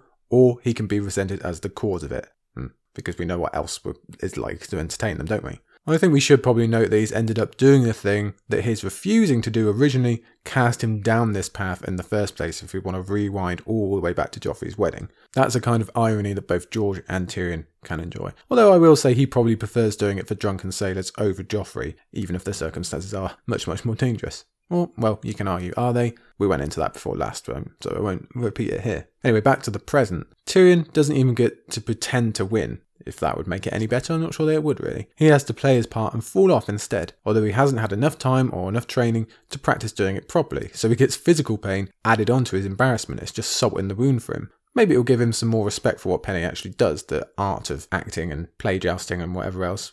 Probably not though. Unfortunately, all these efforts are only having a half effect. The sailors, they are laughing ish, but it's not quite enough to distract them from the overall situation, which again is fair. 12 days, I'm going to repeat it 12 days to stuck doing nothing. 20 minutes watching these two joust each other probably isn't enough to solve all your problems. Plus, the sailors have added wagering on top as another attempt to chase away the boredom, so in all likelihood, whatever happens, Tyrion's going to be pissing someone off. Someone is going to lose, aren't they? They'll probably be taking out their anger on him. So it's not 100% effective from Penny here, but again, a lot better than anything Tyrion came up with. He also remembers his uncle Gerion and that he once enjoyed performing in the same way that Penny does now. But that, in the past, only led to Tywin's stare anyway, and there are definitely no Gerions here. But I bring that up just because let's just note again that Uncle Gerion is being brought up once more, because that seems to be happening more and more in the last two books. Maybe it's just me bringing him up, but I don't know, just keep your eye out because I do think George is slipping him in there just a little bit more than usual. Again, back to the present. The embarrassment goes from bad to worse when Tyrion winds up on his back because of his armor. He can't get up, he's doing a little turtle thing. So, well, that's annoying enough for anyone. That's embarrassing, isn't it? But for someone who's always not moved so well as they might like and not had as much control as they might like, it's even worse. And it's obviously just increasing his feeling of being a subject of ridicule based on that inability. So we can see the venom return in his thoughts right at this part. This is him linking anything and everything back to the killing of his father, which we know is like the dark, pulsing heart of Dark Tyrion, Dance Tyrion. So when he starts going back to that, we know what kind of mood he's in. And of all the people to actually take pity on Tyrion and pull him up, it is Jorah Mormont. Hmm, and I wonder why. Perhaps just because this mockery of jousting is making him uncomfortable? Or maybe even Jorah is feeling the need to draw battle lines in this atmosphere against the sailors, and you normally want at least a few teammates within your lines. Maybe, who knows? It could really be a us against the world type mentality. Again, I'll say 12 days. Your mind starts thinking about that kind of thing. Even with this ending, Penny is undeterred. She thinks it went wonderfully because the whole point is to fall off and make them laugh. And that's what happened. Tyrion fell off, they all laughed. So brilliant. She says that is what diffuses danger, and sometimes we even get coins thrown in, so it's the best of both worlds. Although Tyrion does note they didn't get any coins this time, but we can see the difference in their approaches again. Tyrion has never had to hope for coins, they've always just been there, whereas Penny has had very different. What's probably worse for Tyrion right now is that Penny really enjoyed herself, and now she assumes they will do it again, both now and for Daenerys in the future, which is clearly not Tyrion's wish. He can't imagine anything worse for this introduction to the person that he's travelled across half the world to see, who is the most important, and again we'll call her gravitational person in this side of the world, maybe the whole world. He does not want that first impression to be one that he, like we keep saying, thinks is the lowest of the low and far beneath him. And maybe there is some truth in that. It would be very hard to get rid of that image from Daenerys' eyes, he believes at least. And he wants to head up further back up the ruling ladder, if you get what I'm saying. He doesn't want to start back at the bottom again. He already had to work his way up bit by bit in King's Landing, although he did jump quite a few steps thanks to Dany. But he's not looking to put in years of work with Daenerys here. He's coming to make an effect. He's coming to make a change. He wants to walk right into the ruling council and have some power again. He doesn't believe this entrance, this introduction would accomplish that. So, okay, fair enough. But we can see why Penny is so hopeful. This is a return of half her world. Cast your mind back to Tyrion 8. We discussed about how jousting and everything she did with her brother was her her world. It was all she's ever known. And she thought that was gone forever, but then found out, oh no, I actually get a return. It's come back to me. So it's not just a hope for her as a means to live, but it's also the thing she enjoys the most. This is her thing. And right now, in this moment, she's probably enjoying the nostalgia of being with her brother, and Tyrion is in his place. So she's definitely keen to keep it going and to go again right now. Let's do it again right now. I love it so much. Which is sweet in its way, but there are shades of naivety there as well, because she's thinking eventually the sailors will pay them and they'll just enjoy it more and more. She's kind of closing herself off from the reality of the situation that one, they're definitely ever getting paid, and two, this isn't going to work forever. But right now, in fairness, the sailors do agree. They want more, they want more because what else is there? So they start demanding, and we can imagine pretty easily how this could get ugly if allowed to. That early atmosphere just keeps piling on. So George has really gone out of his way to make this a very different feeling to the Selaesori from the first chapter of uh, Tyrion's Midway Lull. Luckily, the captain interrupts right here, as he wants the crew to row out in search of a wind. And remember, we spoke before of this being a heavy, ugly tub. is a hell of a thing to pull via rowing. This is a cog, remember, as Tyrion reminds us when he's wishing for a galley instead. And just in case you're not familiar or you need a reminder, the galleys, I'll give you the difference here. The galleys, they're your swifter, slimmer ships, mainly powered by rowing. When we think of them, we probably think more of kind of Greek Roman ships. Now, I'm, I'm, sure that's not entirely accurate, but for the layman, for us general folks, that's probably what we think of. If you've played Assassin's Creed Odyssey, I think that's the ship you get. Don't quote me on that, but that's the kind of thing we're thinking about when we talk of galleys, when Tyrion mentions galleys. Whereas cogs, they are much larger, obviously. They are focused more on transporting goods rather than soldiers. So they're a lot wider, they're generally powered by sails or maybe even a single sail, and therefore they're a bit less maneuverable. So we know which type Tyrion would obviously prefer right now, but obviously there's not a lot of commercial galleys going from Volantis to Qarth. This is a trade ship, there's a lot more opportunity, that's why he's ended up on such. So he can hope all he likes, but this is the reality. So that's just a little reminder for you there. But any either way, whatever, it's a help in the interim to get the crew away and out onto the, the little boats so they can tug the cog along, but it's really not going to help the overall situation. If anything, it's going to make them angrier, sorer, and in need of more entertainment. So, okay, fine, instant relief, but overall, we're adding to the atmosphere. As Jorah helps Tyrion out of his armor, he warns about Penny needing to bar her door to protect the animals, and probably herself as well, because again, the mood is going to be dark later. There's only so long a crew can go on with basic rations and all this rowing when there's a walking pig on the ship, especially angry, drunk sailors. And Tyrion knows how devastating that would be. I don't even really want to imagine it, to be honest. Half of Penny's entire way to survive. That is what we're talking about here. Yeah, okay, it's just an animal, and let's get our priorities straight on needing to survive here. But for Penny, this is survival. Without Pretty Pig, she's kind of helpless both again in the interim right now in terms of keeping these sailors happy but then what happens on the other side when they get to wherever they're going? Penny has no place in the world. Once more like we just thought a minute ago with her brother she's got no way to live or earn a living. And to be fair this is only working right now because she has tyrion and that's not permanent. But in all fairness tyrion is probably the easier one to replace for this act. But we know that's all half the effect only. Money is one thing, sure, but Penny would be beyond crushed if this happens. She loves both of these animals, and she's already suffered enough extreme loss with her brother, and this would just be another blow. And of course, I know we're not comparing brother to animal here, but it's gonna hurt. It's gonna hurt real down deep. Aside from whatever she is with Tyrion, these are her only friends in the world. This is all she has, so it'd be beyond heartbreaking. So Tyrion, therefore, he knows this. First of all, let's probably give him some credit for being aware, because again, he wouldn't have bothered recognizing it a few chapters ago, but he does here.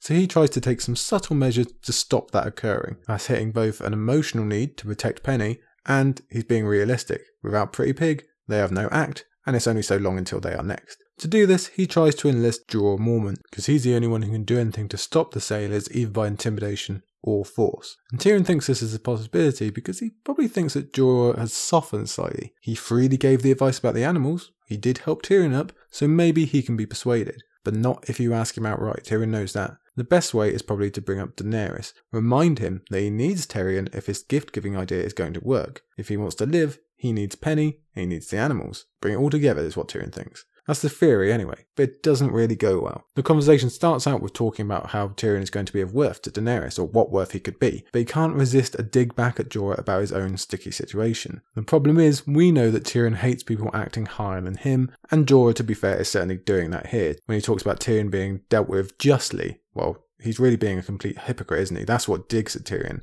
So when Jorah is a bit rough in his reply, Tyrion is going to be a bit rough back. If Jorah believes that Tyrion will receive punishment from Daenerys, then Tyrion can say the same thing. As he did with Jon Connington, as he did with Aegon, Tyrion has puzzled out a bit more of the backstory, which he presents to Jorah just to remind him of this need again to keep Tyrion, and therefore Penny, and therefore the animals, alive. You think Daenerys will execute me and pardon you, but the reverse is just as likely. Maybe you should hop up on that pig, said Jorah. And that's all completely true. This is a fair cop, the fair thing to say back to Jorah because he's misrepresenting himself, isn't he? He's ignoring the larger problem of what he's got with Daenerys. But Tyrion's solid plan has now been corrupted by his own mouth and that need to get a dig in. Jorah well knows that this is all a fool's hope possibly and anything could happen, yet it's all he has in the world, just like Penny in a way.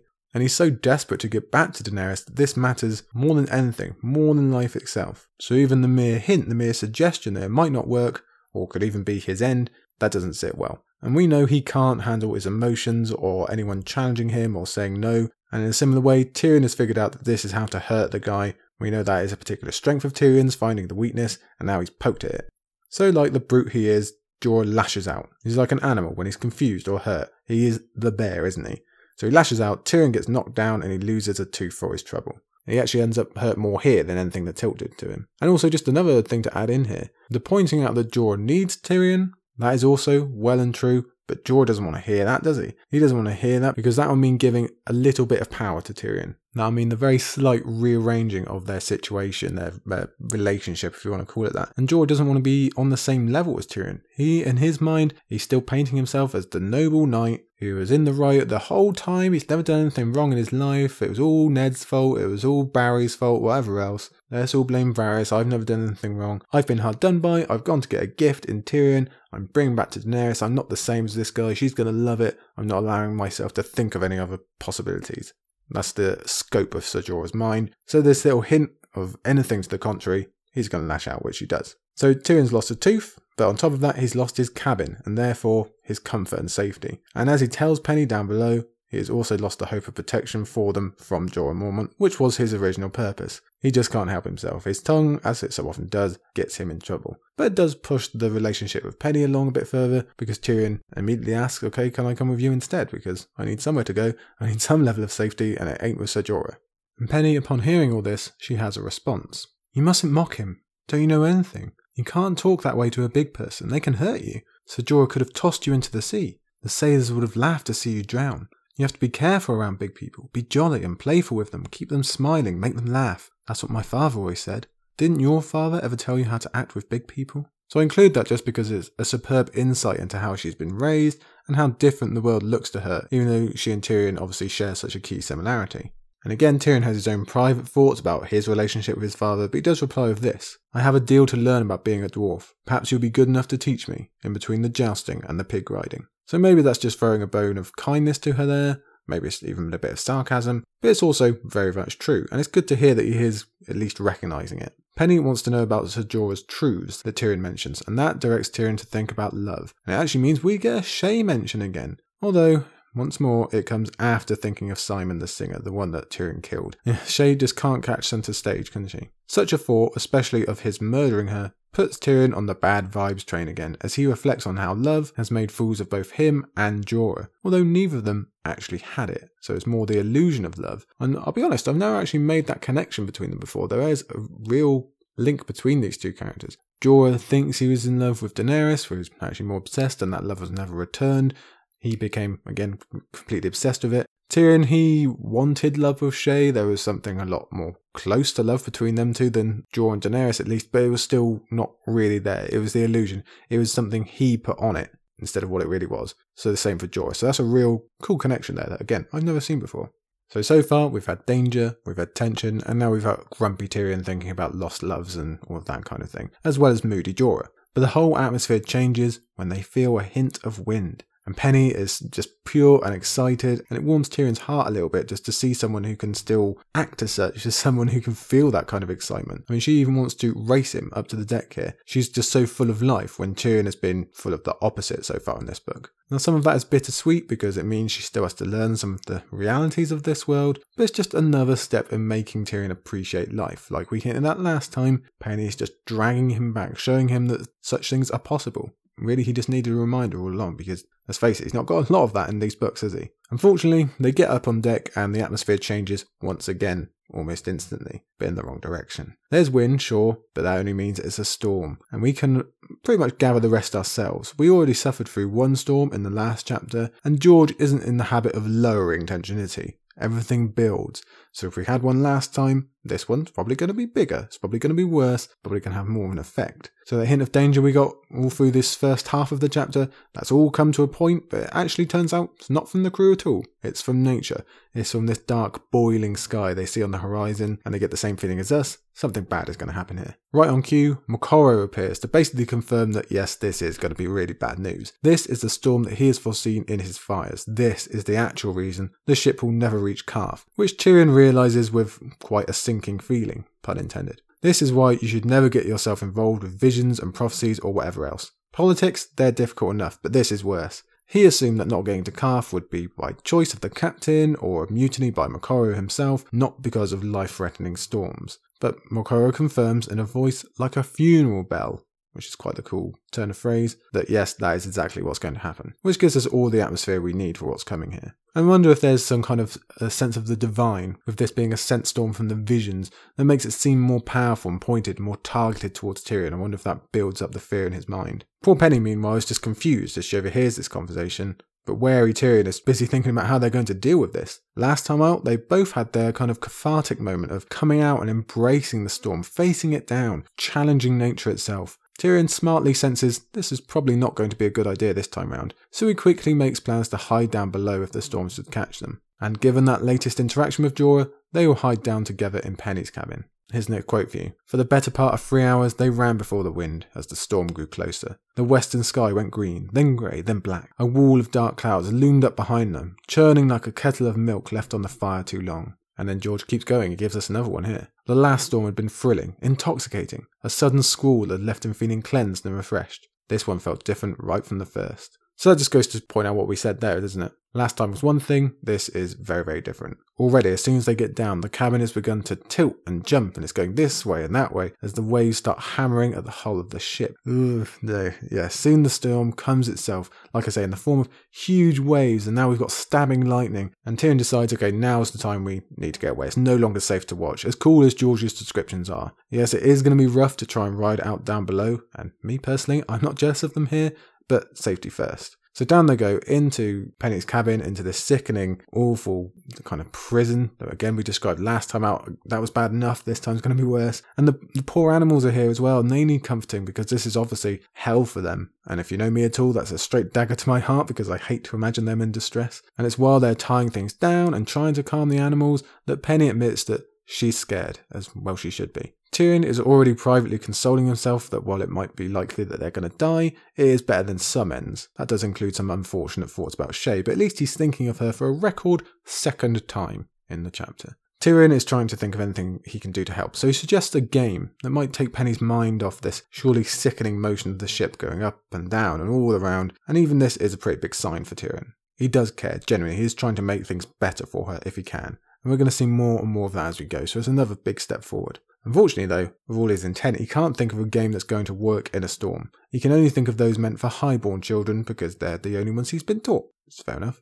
As Tyrion thinks and the ship royals, it's Penny who actually ends up making a choice to try and quell her fear. She kisses Tyrion. It's a go for broke type of moment. If not now, then when? It's not going to matter if the ship breaks apart any moment, is it? You can be embarrassed when you're drowning. She wants comfort, she wants distraction, and as she tells us in a moment, she wants to make sure her life included at least one kiss from a boy in case it's about to end but leave for the waves. So we can admire her bravery in that way. It is certainly a surprise for Tyrion, but he manages to stave off his initial reaction of pushing her away and instead takes a moment to think. Here's his quote He liked Penny. He pitied Penny. He even admired Penny in a way, but he did not desire her. He had no wish to hurt her, though. The gods and his sweet sister had given her enough pain. So he let the kiss go on, holding her gently by the shoulders. Trying to play a game was one example of Tyrion's shell breaking a bit and his kindness coming back, but this one is even better. Firstly, we're obviously just glad he's not taking the opportunity for sexual gratification, even though he doesn't really like her because that would just be awful in all ways. But he is also mindful of her feelings now. He knows this is a kiss of fear, not of desire. And normally, when Tyrion finds a woman doesn't desire him, he turns very dark very quickly. See the entire first half of this book if you need a reference. This time he goes the other way and acts kindly. He doesn't break it off straight away. He allows the kiss that she can now tick off her list. He tells her that it was sweet, and he lets her down gently by not mentioning he does not desire her either. She doesn't know he knows that she doesn't desire him, if you can keep up there. So an outright rejection would still be very painful for her. And not that long ago, Tyrion wouldn't have cared either way, but now he does. So again, it's another clear move forward in Tyrion's progression as a person. It's not all absolving, doesn't clear him of his past crimes, not at all, but it is something, and it's all because of Penny. So it's just pretty great to see the effect she's had on him. To let her down gently, Tyrion uses Sansa as an excuse, which saves everyone's duty here really and protects Penny's feelings. I would love to kiss you, and only the romantic bonds of my happy marriage can keep me for that. Okay, so we know the truth of that, but for now, it's an act of kindness, even if it does make him a bit bitter. And again, it's naivety on her part, being young enough to believe such a lie. And it also has him reflecting on how Sansa played him false, he says, which obviously always rubs us the wrong way whenever we see it. I do wonder if he'll ever discover the truth of that. I hope so, but I don't really know. We do get another Shae mention though, so that's three in one chapter. Ring the bells, everybody. Although it's a shame they're all negative. The girl deserves better than a pig, he thought. An honest kiss, a little kindness. Everyone deserves that much, however big or small. So that quote is again superb for showing Tyrion's changed mindset. There's no way he would have thought of anything of this nature just a few chapters ago. He wants goodness in this world, this world he hated so much. He thinks Penny deserves that. He thinks she deserves more than her current lot. He's even opened that up to everyone. He's thinking of other people. He's thinking of good in the world. This is really a pretty monumental transition, so we really truly have to give it up for Penny for inspiring this change in him. But moving past that, they are still left to suffer through this awful storm. And again, I don't even want to imagine what it actually must feel like in there. Comforting the animals, with Tyrion begging for a drink, and now Penny's vomiting everywhere, and still he holds her tight. The awfulness lasts for a full day and night, a hammering sent from nature itself. This storm is absolutely not a joke. It is a true force of nature from the description is absolutely life threatening. It's as bad as you can come up against. So again, we get this increased power and frequency of these storms. They're just multiplying here, and we're going to figure they're going to keep coming in the future storylines. What does happen is they eventually reach the eye of the storm, and when they do, Tyrion takes the chance for a moment's relief from their sty of a cabin to go and check what is happening. Up above, he sees Moqorro standing on the forecastle, facing this storm in a way very similar to what Tyrion did with the last one, while sailors behind him work frantically to bring the ship back under control. Tyrion never learns specifically what they were doing because the wind drifts back in, just a hint of it, and then the storm is back in full force, wind and rain. A wave takes both forecastle and Castle, where Moqorro was just stood, and the sail is ripped into the sky with men still holding it. And Tyrion knows he bloody well needs to be back below if he wants to live. But the storm is already too strong, it won't let him go back. And then George hits us with one of his classic one liners. Then the mast burst. It's meant to be a shotgun shell of tension, and it is. The air is suddenly full of splinters, and this time Tyrion finds no escape. But he does find luck of a sort. His eye is saved, but his neck and calf especially are not, and for a moment he thinks this is it. So he laughs as the storm rages around him. It seems to be taking his revenge on it for daring to defy nature in his last chapter. This is what it's all come down to. But eventually, it does end. The storm dies away, and those still aboard can do some totting up. Unfortunately, it's not good news. The ship is basically done for, listing, mm. leaking, it's broken. As for those who sail aboard her, nine had died. Tyrion's hated cook had been blinded by his own grease, and the captain has shattered his legs. But most important for the plot is that two of the five fingers are gone, as is Moqorro. So Tyrion naturally thinks that he's died, and wonders on the nature of seeing such in the visions. It would mean death for anyone else, of course, but rereaders know that Moqorro will return later in Victarion's POV. For first timers, we might be thinking, well, this might be good actually, that Daenerys isn't going to hear about R'hllor and have their pitch to join them. But then that might be bad, that Volantis is just going to end up consuming itself anyway, because we've seen what's up there. And to be honest, you're probably a bit suspicious, because Moqorro seems too important to have built up, only to have swept him off the side straight away. Plus, he apparently knew this storm was coming, so theoretically, he still knows he'd reach Meereen somehow. Or why would he risk it? Unless this is just supposed to be another example of the limits of the Vision's power, which we have had before. At least it does turn Tyrion against prophecy philosophically, and definitely doesn't make him any further friend of the widow or Benerro. So if he ever does reach Daenerys, we can assume he's probably not going to deliver that message, and may even persuade her against going there if he can. That would be nice. Being annoyed about prophecy is well and good, but the reality needs dealing with first. This is bad. This is very, very bad. We thought the beginning of the chapter was an issue. Well, that looks like kittens compared to now. The ship is stranded thanks to that burst mast. Even if it does manage to stay afloat, they can't truly move the thing so they now appear to be in a permanent version of that earlier school. Eventually, the food is going to run out, and that's if we're ignoring all the earlier problems of boredom, and frustration, and everything else. Once the food goes, we're going to have yet more cannibalism in this book, and Tyrion knows who they're going to look at first. Things are only going to keep tumbling down as the captain and the cook both die, and then some of the ship's slaves take the first opportunity to save themselves and abandon the rest when they are lowered onto one of the rowing boats. Jorah grumbling about slaves is obviously peak irony considering what's coming. But at least Tyrion and Jorah back to their old semi friendship. That's probably not much of a comfort, is it? The captain's gone, the cook's gone, now there's a kind of a power vacuum, there's a loss of structure and control, their one source of semi decent food is gone. This is going to be much, much riskier than we even imagined at the beginning. So that friendship is probably going to come in pretty useful because they need all the help they can get, especially as this goes on for a further 19 days. 19 days! Can you imagine? And again, every day, there's less food, there's less water, there's less booze, and much less hope, with plenty more anger. It's going to go bad at some point, and Jorah makes sure he keeps his sword as sharp as can be. Good idea. Tyrion spends his time dreaming of killing his father, as he always does, but this time it's Penny he's killing, perhaps because he's already contemplating giving her the gift of mercy before the sailors can come for her. And that might be noble, but then he also laments that he has no Lemore to look at as he once did, and now only has Penny, which makes us want to give him the middle finger. Eventually, he gets broken from this dream because there is a commotion up above, and both Tyrion and we, the reader, think this is probably it. Something is going to go down, the tension is about to boil over that George has built up over the chapter here. But up on deck, Tyrion actually finds the opposite. The shouting is of celebration because there's a sail on the horizon. They are saved. They will not drown or starve or be eaten. They are saved. Tyrion rejoices so much that this time he kisses Penny and they both laugh and flush together. It's a genuinely wonderful moment until George leaves us with the kicker. I'll give you the quote here. What ship is that? he asks Sir Jorah Mormont. Can you read her name? I don't need to read her name. We're downwind. I can smell her. Mormont drew his sword. That's a slaver. Ah. Well, we thought we knew cliffhangers, didn't we? And then this motherfucker comes along. This isn't salvation, it's something much, much worse that we obviously were not expecting at any point in this chapter. And yes, unfortunately, slavery it does hit on multiple themes and ironies. It's a step further on Tyrion's journey of discovery, as we'll discover in the future, about how other people have to live in this world. Mm, it's probably a lot closer to that idea than we ever thought we'd get, but it's also just damn bleak. Slavery is a major theme throughout all the books, we know that, but this one especially. Although, countering to that, We've never really had to experience it through a POV's eyes aside from Daenerys, and even that is quite a different experience from what these three are about to go through. We know, unfortunately, this is not going to be pretty. It is going to be harsh, and it's going to be a very hard read in this book of hard reads.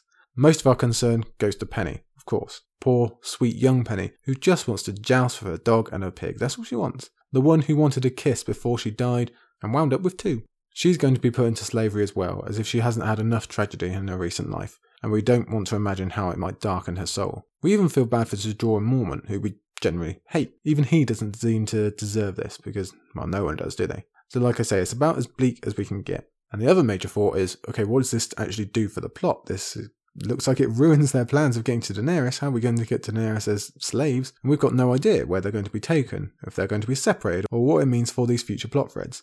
Tyrion already seems to have been here, there, and everywhere in this book, and yet somehow here we are yet again at the beginning of another section in Tyrion's long journey, and we're probably all thinking this part's probably going to be the worst, and we would be right. So that's it, that's the Tyrion chapter today. What a terrible, terrible ending to that chapter. Our minds are whirring as first time readers, as rereaders. Well, we know the road this is going to go down, and like we say, it's going to be very, very complicated. And actually, we don't know the end of that road, do we? We're still very much left wondering at the other winds. But what about this chapter today? Well, we only had two chapters aboard this stinky steward, but I think many people do feel like it feels like more, and I tend to agree. But here the lull ends, and it very clearly states we're going to be moving on to something quite new and very, very important when we get into Tyrion's next chapter. I'll say once more before we go, we have seen plenty of slavery in this area. Goes without saying, none of it is good. So we're worried about what the realities of what we'll see on the ground are, but it's also just interesting thematically. Coming into Slavers Bay, and maybe Meereen, although that isn't confirmed for us here, from the other end of the scale to Daenerys. She is the saviour, she's beaten down the slavery, now we're coming in.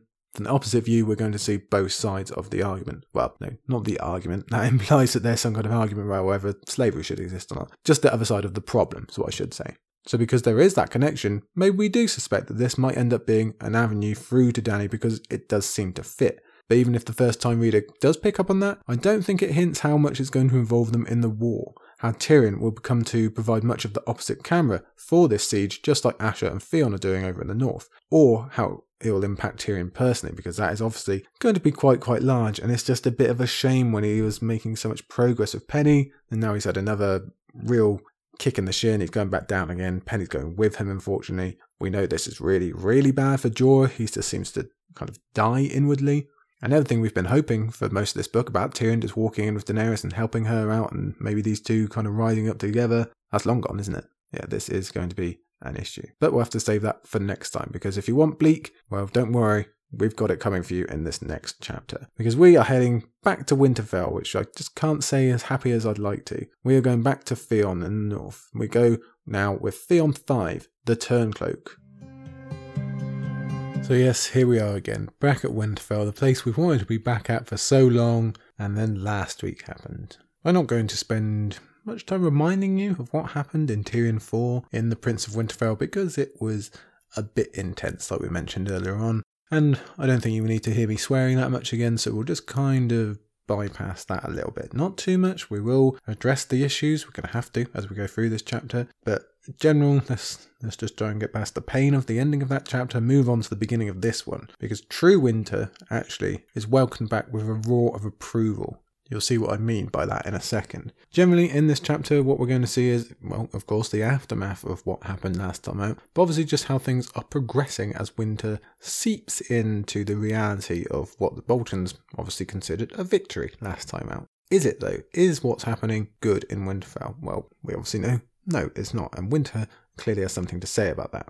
There are elements to contend with outside. The storm is closing in. Factions are starting to solidify within the Bolton Alliance. We've discussed that plenty already. Now we also discover there's unknown groups such as the singer, Abel's uh, washerwomen. He calls them. We know they're not really quite that, are they? And we're going to see the first truth of that here. We're going to get a much bigger idea of what Barbrey Dustin is up to and why she's involved in this. The biggest clue we get to that question, really. And like we did before, we're going to see why is so miserable here, why he's so separate, and why he's unique in this setting and what he can do about that, how he can affect the world because of that situation. So let's get into it, shall we? Because, like I say, I don't really want to uh, go too much into the swearing. Let's just head into it. As I said before, True Winter is being welcomed back with a roar of approval. We're trading a storm on the sea for one of snow now, as Winterfell is wrapped in a thick blanket right from the beginning of the chapter here, and Roose Bolton is welcoming the change.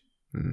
He is sure in the knowledge that this is going to hurt Stannis far more than it could hurt them in Winterfell. And that is true to a degree. He is right there. We're going to see the truth of that when we return to Asha's POV on the march, because that is actually going to be our first chapter next time out. So we've already got superb chapter sequencing there. But that doesn't mean that Winterfell isn't going to suffer as well. That's how tough winter is. But right now, all the Boltons, they're assured of victory. They still have their food and drink. It's still pretty warm, really. Over the next two chapters from Theon, we'll find out what a false hope that is. We're not going to have to wait too long for winter to truly show that it means business and that even Northmen in Winterfell can't resist it, especially a Winterfell at half strength. That's not going to cut it for this winter of all winters. These festivities here at the beginning will go and we'll head back straight into how hard this is going to be as we really get our first glimpse of the reality of what this eternal winter might look like. What we're going to be dealing with until the end of the series, hypothetically, at least until the end of the book, and given the title of the next installment, probably through that one as well. And that comes all within the first couple of paragraphs. People being happy that winter is here. So we know, we know George, we know how he likes to set up the joke. This is obviously not going to be good for them luckily, because we don't want it to go good for them, do we? And we get our first little hint of that from the dopey phrase. We've got to take some smugness from them not doing so well in the true winter. It exposes them for the fake tough guys that they really are, and we're due to see some of them suffering a bit. We got to see it Feast, now we're going to get to see it in Dance. Or, just as good, they are generally grumpy about their own losses that we discussed last time. So that's also good for us, isn't it? Again, linking to next week's chapter, we're going to see the same thing with the Southern Knights that are in Stannis' camp, and that's just as satisfying, given that the two parties generally share a lot of cockiness, so this is a good way to just uh, knock them down a peg. But most importantly, it goes to show that the cracks are already appearing in the Bolton alliance. The Freys are still very, very much upset about their three missing kin. They obviously blame the Manderlys, and now they are separating themselves from everyone else in their hate of winter. So morale is already low, and again, it's just fun for us to see. We can't wait for this thing to just fall apart. It's a house of cards, isn't it? It's going to happen. We can't wait for it. But what about Theon himself? He is a camera like Asha will be, but we do get a lot of him as well in these chapters, probably more than we get of Asha. So let's revisit him, shall we? Well, he has progressed to the point where he's actually able to dream of escape. Now, that might seem like obviousness on first glance, of course you'd want to escape, but remember how he couldn't even bear to think of the possibility of such back in his early chapters, back when he was Reek. The mind grip on him was so strong, his Stockholm syndrome couldn't begin to cross that chasm, and if it was even suggested, he'd break down completely, as if in physical pain. It was really quite alarming to read. Now, with him basically being cast aside because his usefulness has been used up by Roose, he not only dreams about it, he tentatively plans it out, even if it is on the hypothetical level. Of if I was going to escape, I could go there, I could do this. That much of him has returned that he wants to get away. He thinks it might even be a possibility. And therefore, that means he can imagine some kind of existence post Ramsay. That is a huge landmark for Theon. We're talking about baby steps for Tyrion. This is a leap for Theon, just being able to imagine something other than Ramsay. Because again, go back, look at those first couple of chapters. Ramsay was the universe. There wasn't anything else. So this is big, big, big progress. The only problem is, as much as he might want to, escape is no longer an option, if ever was. As huge as Winterfell is, and as much as Theon's old knowledge might allow him to find a quiet way out, the North has seen to it that there is no out anymore. He firstly thinks that every exit is probably blocked anyway, and there's always the memory of Ramsay's hunts to keep him stationary. But even if he got past those, the storm is already so thick, it's, it's like a video game where you just can't get to the next area. Think back to the old N64 games where the horizon is literally just like a wall. It's like that. There's just no getting past it. This storm has already closed in. It's just a wall of snow. If he goes out there, he'll freeze or starve, even if no one bothers to chase him. And even if that isn't true, where could he go anyway? What could he do? He considers Pike and the Iron Islands a complete no-no, which is ironic given Asha's thoughts in her last chapter, and the fact that right now the Isles are actually pretty empty. Now would probably be the best time to go back. And if he ever had any other place to go, he's already stood in it. So that idea, mixed with his incredibly low opinion of himself, means that he decides to stop dreaming. He decides he doesn't deserve escape. This situation was his making, in many ways. The state of the castle is definitely of his making, so he should be a part of whatever's going to happen. He gives us this quote A ruined man, a ruined castle, this is my place. So perhaps we could say that the change of seeing Ramsay inflict his evil games on someone else instead of suffering them personally is what pushed Theon to this level where he believed he could escape. But however true that is, unfortunately, it's just logistics, it's just reality pushing him back. There is no escape. So, like back on the ship with Tyrion, we already got this kind of boxed in uh, tinderbox atmosphere. Back inside the hall now, Theon tells us of Ramsay returning, sweeping into the hall, and shouting for music, which kicks off Mance, or Abel as he calls himself here. And what song is he going to play? He's going to play The Dornishman's Wife. Ugh, he just can't stop with this song, can he? It's easily the top of his uh, Spotify rap thingy. I don't know, I don't have Spotify, but I see them on the Twitter machine. Mance's part will become louder in this chapter, even if it is a bit indirectly. We discussed last time, we've got no idea what he's up to. Well, we're going to get hints here, but we're not really going to discover. For right now, in this hall, he's busy playing Risky Business, because he changes the lyric of the Dornishman's wife so that the song is now about tasting a Northman's daughter a bit close to the bone. And for a moment, the whole hall is tense until we get the much used moment of the bad guys laughing and everyone else figuring they can now do the same. It does make you wonder what Mance's opinion is of Ramsay and Roose. Do they matter to him in particular, or does he just want to get this over with so he can get back to his wildlings, back to the wall? Does he know they're evil and not worthy of his north, and does he want to help him bring them down? Again, it's made all the more interesting by the potential of the pink letter and how Mance might end up in relation to Ramsay, so I dare say we will find out further details one day, but unfortunately it is not today or any day coming to us soon. Now that gets all wrapped up within two paragraphs actually, because unfortunately already, second page, we're already at the point that Theon has to think about Jane at some point. Lady Arya, he calls her, but not really. And he's going to update us with what's going on, even though a large part of us was almost hoping that he wouldn't and we could just ignore such a problem after the heavy emotion of last week. But no, that is not the case. And unfortunately, it's as bad as we thought it might be, and we're probably going to be as angry as we were last time. Jane has not left the chambers that have been turned into her personal hell. So we already must assume, unfortunately, the terrors we witnessed before are being repeated over and over, and Jane is suffering through one of the worst existences imaginable. Yes, it does make you want to feel sick. You're excused for a few minutes if you need to be. What a way to start this chapter. And as if that isn't enough for you, it definitely is, just that uh, yeah, you don't want to imagine what's going on there. But on top of that is the fact that a bunch of people know what's happening and they don't say a word. Then again, I suppose you probably don't last long in the employ of House Bolton if you are the type to ask if they have a suggestion box. Hmm, not a good idea. And some think, Theon hears the rumours that Jane is being kept chained to the bed, while Theon knows that physical chains are basically a useless extra. Ramsay has his own methods that far surpass mere metal. Besides, Theon has been given the role of handmaid to Jane, which is a double pronged insult. Obviously, Ramsay considers it a dire jab to Theon's manhood to place him in a role that this society deems only appropriate for women, and we know how much Ramsay likes to mock the manhood thing. But it's also just a measure to rub his face in what Ramsay is doing to Jane. He knows how much that hurts Theon, so why not make him face the reality of it every day? I've no doubt Ramsay's twisted psychology includes some need to show off his handiwork as well, so it's all just jumbled in there in this disgusting mess. Rereaders know that this is George laying the groundwork for the escape that comes later, especially since we get a mention of the need to borrow serving women for the bathing. But unfortunately, we must wait to actually see that. How much better would it be if it just happened now, straight away? But again, let's not focus on Theon, really, but on the victim. I know we don't want to, but we must. Poor Jane. Knowing Ramsay as we do, there's pretty much an endless list of things that could possibly be happening to her, but we know at the very least she is covered in bruises, which again is just tough to hear. She's also already at the point where she absolutely does not care about playing this fake Arya game anymore. Doesn't matter, no thank you, this is worse than any possible nightmare. Stop playing around Theon, just get me the fuck out of here. And this is what she's basically saying while Theon is trying to help her and give her what advice he can, which is obviously no help at all, really, but what else can he offer? Uh, this is advice about trying not to make Ramsay angry. Oh, yeah, sure, okay, Theon, great, that's a big help. But like I say, that's all he can give, that and to play the game. He is Reek, she is Arya. That might make it better. Hmm, yeah, okay. Well, we know that's not really going to help, but it at least gives the illusion of control, which Theon latched onto when he became Reek. If I do this, I won't get hurt.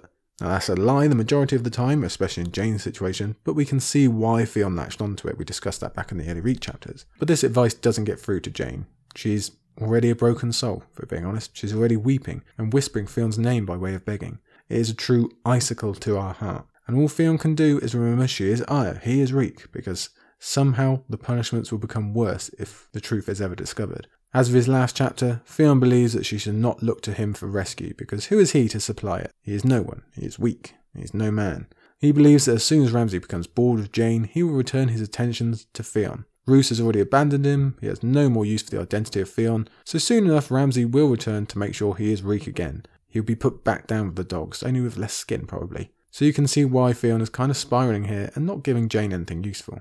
So again, we zoom back to the Great Hall, back to the present, and we get two setting of seeds. The first is Theon no longer being welcome anywhere near the nobility, but also being shunned by the lower men at the end of the hall, for he is still the despised turncloak, hence the name. He must sit alone, forever alone, perhaps the smallest price for all his crimes. And keep that in mind because we will revisit it. The other seed is the men arguing about how long this storm will last. Even the Northerners, who should probably know better, think it might last another day and night. One day, one night. And those from the south are horrified at such a possibility. So rereaders all get a big chuckle out of that, seeing as we know it's actually going to last until the end of the book and beyond. They already don't like to be wet and cold? Well, just you wait. Again, we'll come back to that later, and especially we'll come back to that in Asha's chapter next week. Next comes a new character for us, Rowan, the first of Mance's spearwives that we'll come to meet through Theon's remaining chapters.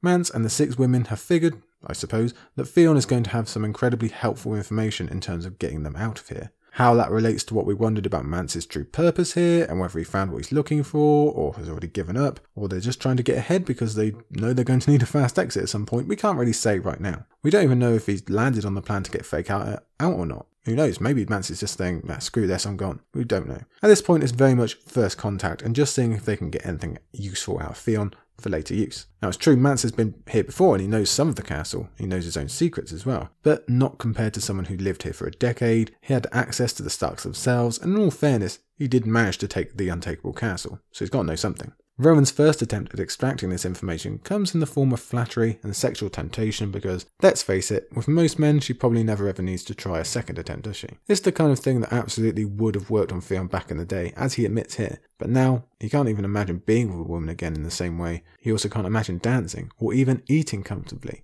Ramsay has been sure to steal any kind of joy. So if sexual temptation won't work, then Rowan switches to outright flattery trying to frame his great taking of Winterfell as an amazing feat that would live on through the ages, just as Theon once saw himself, we know the truth of that. But no longer. Not now he's dealt with the consequences, so he chalks it up only to madness and betrayal. That's not what Rowan is after though, she needs actual details. Mance needs actual details. He knows there is something Theon knows that could help him, although we don't know why he would want to let Stannis in and take the castle. We could go down a rabbit hole with all the possibilities, but our overall tension is rising as we now think it's possible that Stannis unknowingly has Theon Mance and the Spearwives, and Wyman Manderley inside the castle and maybe on his side. That's going to be very, very valuable when we see the difficulties he comes up against in next week's chapter.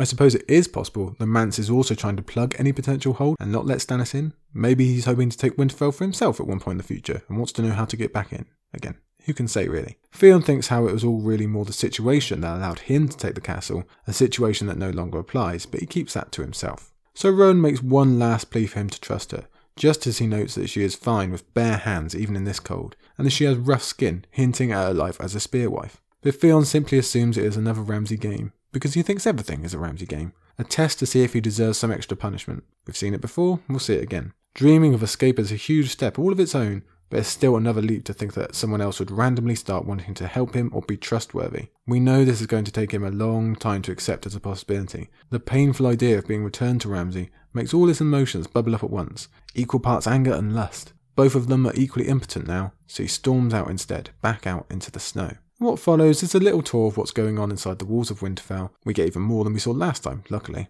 It's the life of a war camp inside a castle already under siege by the weather, let alone Stannis, and it mainly serves to refocus on what we saw earlier of Theon being the lonely turncloak and not being allowed to be part of anything.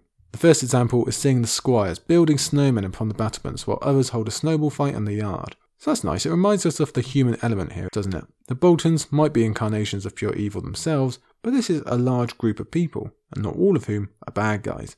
Some even have enough childish spirit in them to do this, this snowman making. Plus, there are literal children wandering around this camp of war. They call themselves soldiers and men, but we know the truth. It reminds us that good or innocent people will suffer if what we want to happen in terms of a Stannis victory does come to be true. So it's a great little inclusion from George there. Of course, the kicker is that one of these jolly lads, still caught up in the notion that this will be an easy, glorious victory, even begins to talk to Theon like he's an old chum until he sees who it is. Once he does, he instead turns and spits. There's not many clearer signs that you aren't welcome, are there? So obviously, part of this uh, seeing everyone as at least forging a semi-enjoyable time or having something to do together is to double down on that element of Theon being the outlier, the loner. Again, look at the chapter name. We spoke last time about how the Northerners all hated him specifically because of his status as someone who moved against the Starks, as the family who housed him and half raised him, his liege lords. He's the scum at the bottom of the pool, and no one wants to even be associated with him. It's almost like a curse. So he has to walk through this place that was once the very epitome of friendliness and family, a place where he was once accepted, even if not in the way he would have liked by some, and he gets another blow to self esteem and image instead, as well as a reminder of what he's done. He can't escape it, as he shouldn't. We really get that all along this tour. He goes some other places now to give this atmosphere of destruction and waste and more guilt some more oomph. Let's go through the places he visits. He sees Maester Luwin's tower. Now, he's already had to think of him and his role in Theon's life last time, so now it gets a physical reminder. His own bedroom is even more poignant. There's not many better places to examine where you came from and what's happened since. He could use some of Tyrion's experiences of learning how other people have it sometimes, couldn't he? Theon should go talk to some wards who weren't given such nice bedrooms, maybe. But the state of it right now is that it's broken and covered in snow, and that's pretty easily to see as symbolic. Micken's Forge is another key part. It's an important place in the castle. It's where Theon got his own original sword from, and we know how important that is in a young man's life. And obviously, Micken himself was a key part of Theon's mistakes in taking the castle when he was killed. He was one of the earliest signs that Theon had just lost control. And later, he'll think of him as one of the ghosts he made himself, and maybe he's already thinking that right here. It's also just a shame to see the birthplace of Needle come to ruin like this. Theon also sees that Catelyn's sept's been pulled down, He's not got any real connection to that, but it likely was the newest part of the castle, and it's part of the relationship between Ned and Cat, and it's gone. So again, symbolic. The next part of this tour is seeing another of Mance's washerwomen, proving what we said earlier about sexual temptation normally being the first and only port of call. So either they've decided they can get something useful out of Rickard Ryswell, as Theon witnesses here, or maybe it's an attempt to keep their cover up, or maybe there's just some general attraction by the two, and they are taking a chance while they can get it. Who's to say? Theon continues, proving he does know parts of the castle that others don't, as he finds some hidden stairs to take him up on the battlements on the inner wall, away from everyone else so he can be alone, and allow us to nerd out over these giant walls and the fact that the moat is frozen, just to show how much things have changed. When mixed with the white tempest he sees outside the castle perimeter, we get that sense of atmosphere again. It's while looking out that he thinks of Stannis' forces out there on the march, suffering through this with even less comfort than they are inside Winterfell. It surely seems that Stannis must fail, he cannot assault or besiege them, but their situation is only rosier by inches. Theon knows their food will not be enough and will soon run out, and he knows the northern winter must be respected. He finds his way back to the weirwood tree, although he doesn't really know why he heads there, especially as he tries to claim that this place means nothing to him. Yeah, okay.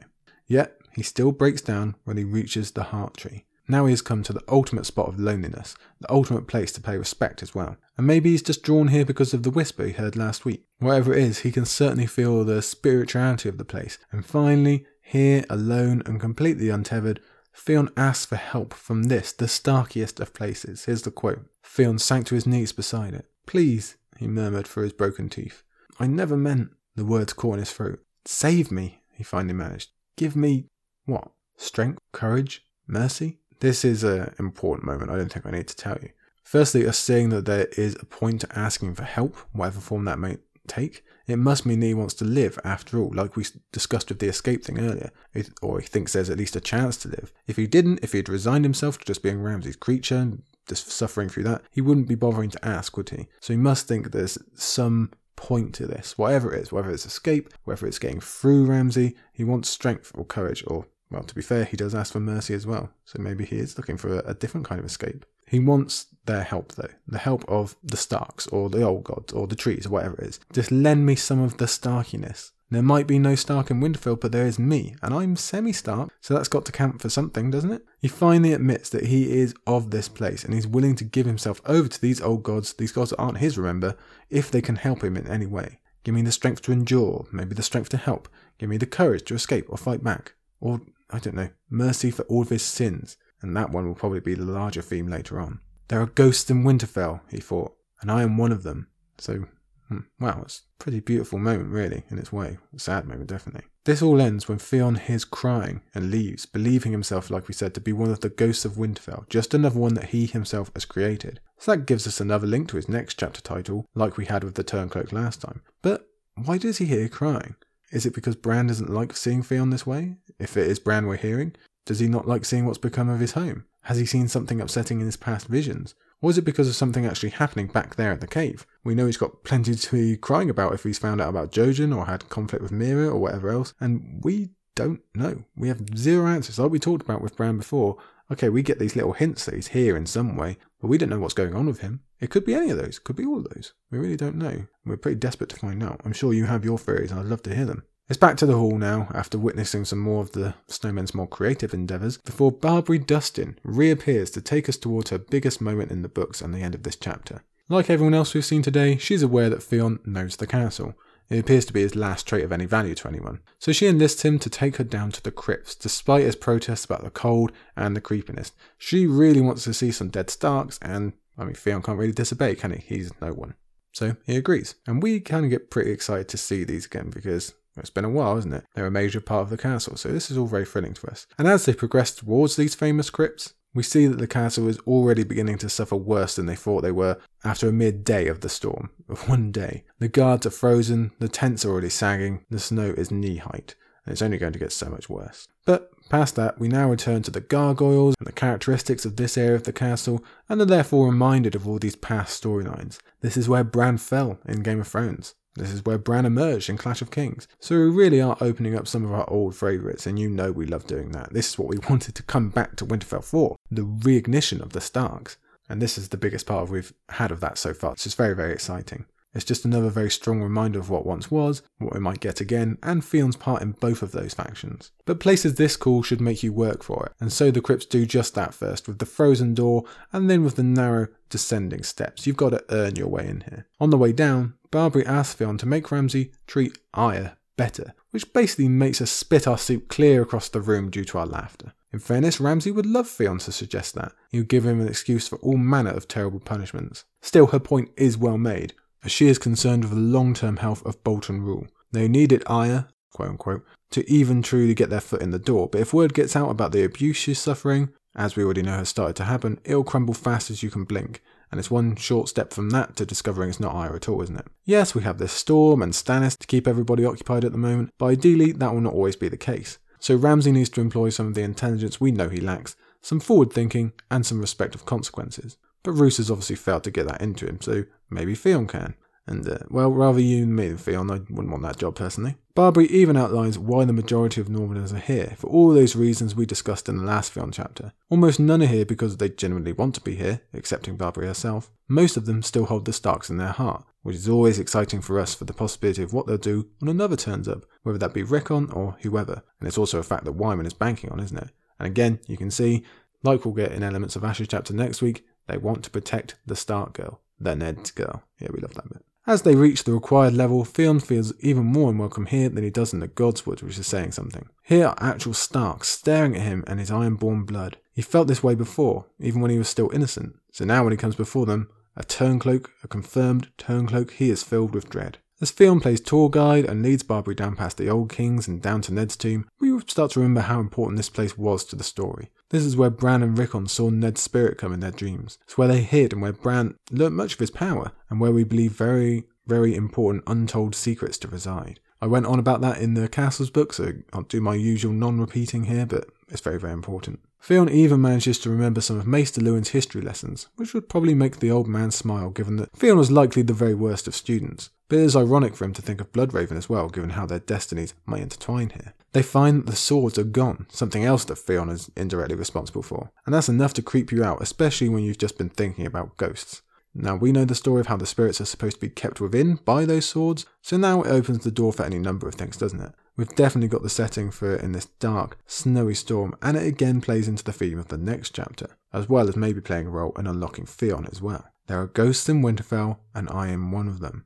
The swords are supposed to keep the ghosts dormant, but the swords are gone. So if Theon is a ghost, he no longer has to stay dormant, does he? Now, he doesn't think that on a conscious level, but it's in there. Up front, he might be worried about the ghosts he made coming back for revenge, but somewhere deep, it gives him permission to be himself again, I feel. And it may well play into the theory that Theon is the murderer on the loose in his next chapter, but we'll have to wait until then to explore that fully, but it definitely makes sense to me. The first evidence of his subconscious working for him is that George notes that Theon heard himself say as he asked Barbrey why she hates the Starks. I don't think he would have been so bold 10 minutes ago. So again, I think the inside of Theon is ruling the outside right here. Still, his conscious self tries to deny her when she says that he loved them, loved the Starks. So Clash Theon surfaces for a second as he tries to put on the mask that didn't even truly fit back then, tight as he pulled it across his face when he went home to Pike and then came back to take Winterfell. He insisted he was Ironborn, he was the prince, he was a man, etc., etc. And we all remember his internal identity crisis, don't we? It didn't convince us then, and it doesn't convince Barbrey now,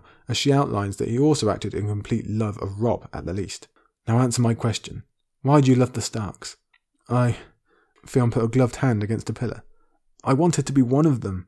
That is a huge, huge moment when Theon admits that he wanted to be a Stark. It doesn't really get any bigger for this character, does it? We've been asking for him to admit this for four full books now, and finally, finally get here. I don't think I need to really describe how much of a mountain he's just emotionally climbed and the huge effect it has on the reframing of his life and self, as well as it being another long step into breaking from his mind prison and restoring that sense of self. It gives a different view of almost everything that's happened in this series. His gigantic mistakes in Clash were still in part because he wanted Daddy's love and to be a powerful Ironborn, but that was only born out of the fact that he could never quite find a place with the Starks or the family he really loved. He was always just that little bit on the periphery, whether due to the presence of ice or the fact that only Robb truly accepted him. Like Jon, he could never quite break the barriers. It makes for an awesome comparison between the two, really. Neither could break in, and Theon actually had a lot more to fall back on, yet Jon went on to be a wonderful person, while Theon became one of the most despised criminals in history.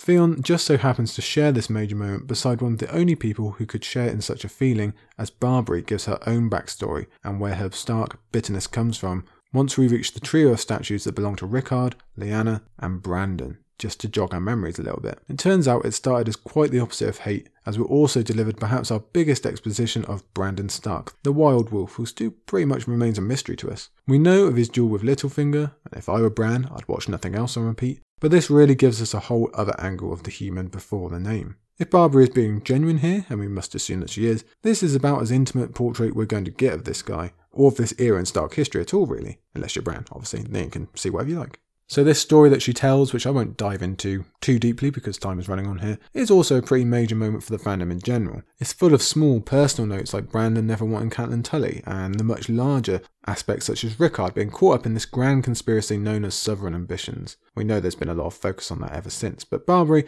is looking through her own lens. She lost the man she loved thanks to Rickard, Maybe she could love the second, but she never finds out because Catelyn took him as well. And then Ned ends up taking the one that she does end up with, Lord Dustin, down to a war from which he never returns. So we can see why she is hate filled, especially with all those years of Ned and Cat, the pair that represent the end of your dreams, just living up and popping out kids together just over the road. It's a story we've seen a hundred times, with Robb Stark no less. Lord Dustin insisted he would be part of the war effort for Robert's rebellion. He was too proud, too excited, so Barbrey lost her last chance at love. The horse she gave him came back, but that was it. And Ned came with a feeble excuse and not even any bones, which we can understand must be pretty annoying. And there's also a good question on Ned bringing Lyanna back and not the others. We can see why he did it logistically, and Barbie might have acted the same if fortunes were reversed, but again, we can also understand the pain involved. She must be especially vexed that her husband actually did survive the rebellion somehow, but then just perished in some jaunt into mysterious Dorne for something Dustin technically had no business being involved in. It was something that Ned either asked or persuaded him to do, so it all again makes sense. And I also wonder if Ned ever realised Barbrey's feelings for him, and if he did, why they had come about. To be fair, looking back, it all kind of makes sense now. The evidence begins to mount up and it all clicks together. We hardly ever saw any Dustin men down on Robb's campaign because Barbrey was obviously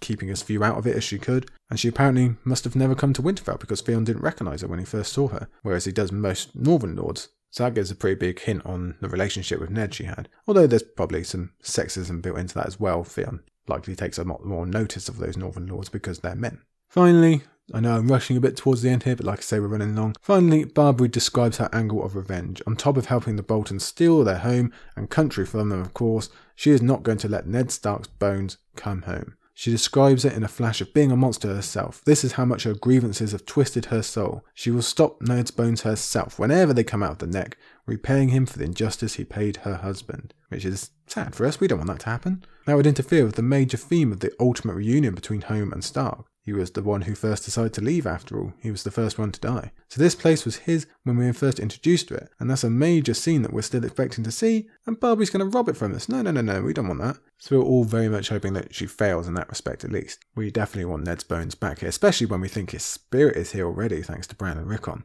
We need that to happen. Although it does bring up the question of where are the bones? Because they were sent up from the Riverlands quite a while ago, so where have they gone? Have they already been lost? Is Howland Reed hoarding them in the in the neck until he knows it's safe. That's really tough to say, but it is kind of a wonderful end to the chapter that I know I'm not doing justice to here. For really adding another layer into the North in general and the consequences of decisions, especially for someone we kind of tend to treat as a saint sometimes, and Ned.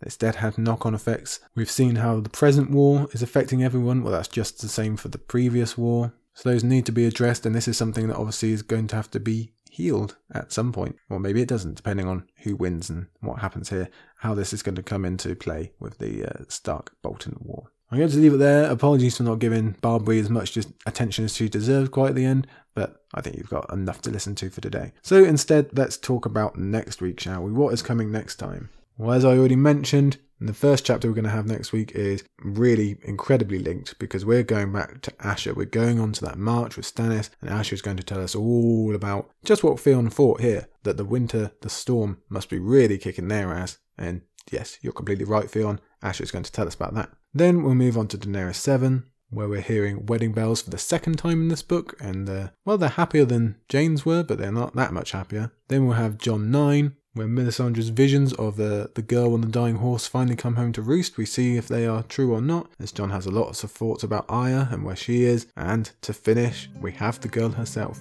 We'll have Arya 1, the blind girl. Yes, we're getting back to that. We're going back to Braavos. That's incredibly exciting to be reintroduced to that character again, finally, after so long. So we're looking forward to that. So you can probably hear my voice is on its way out. I'm sure you've got plenty to do in this uh, festive period. I'll let you get on with that, and we will see you instead on the Isle next time. See you then. Thanks, everybody.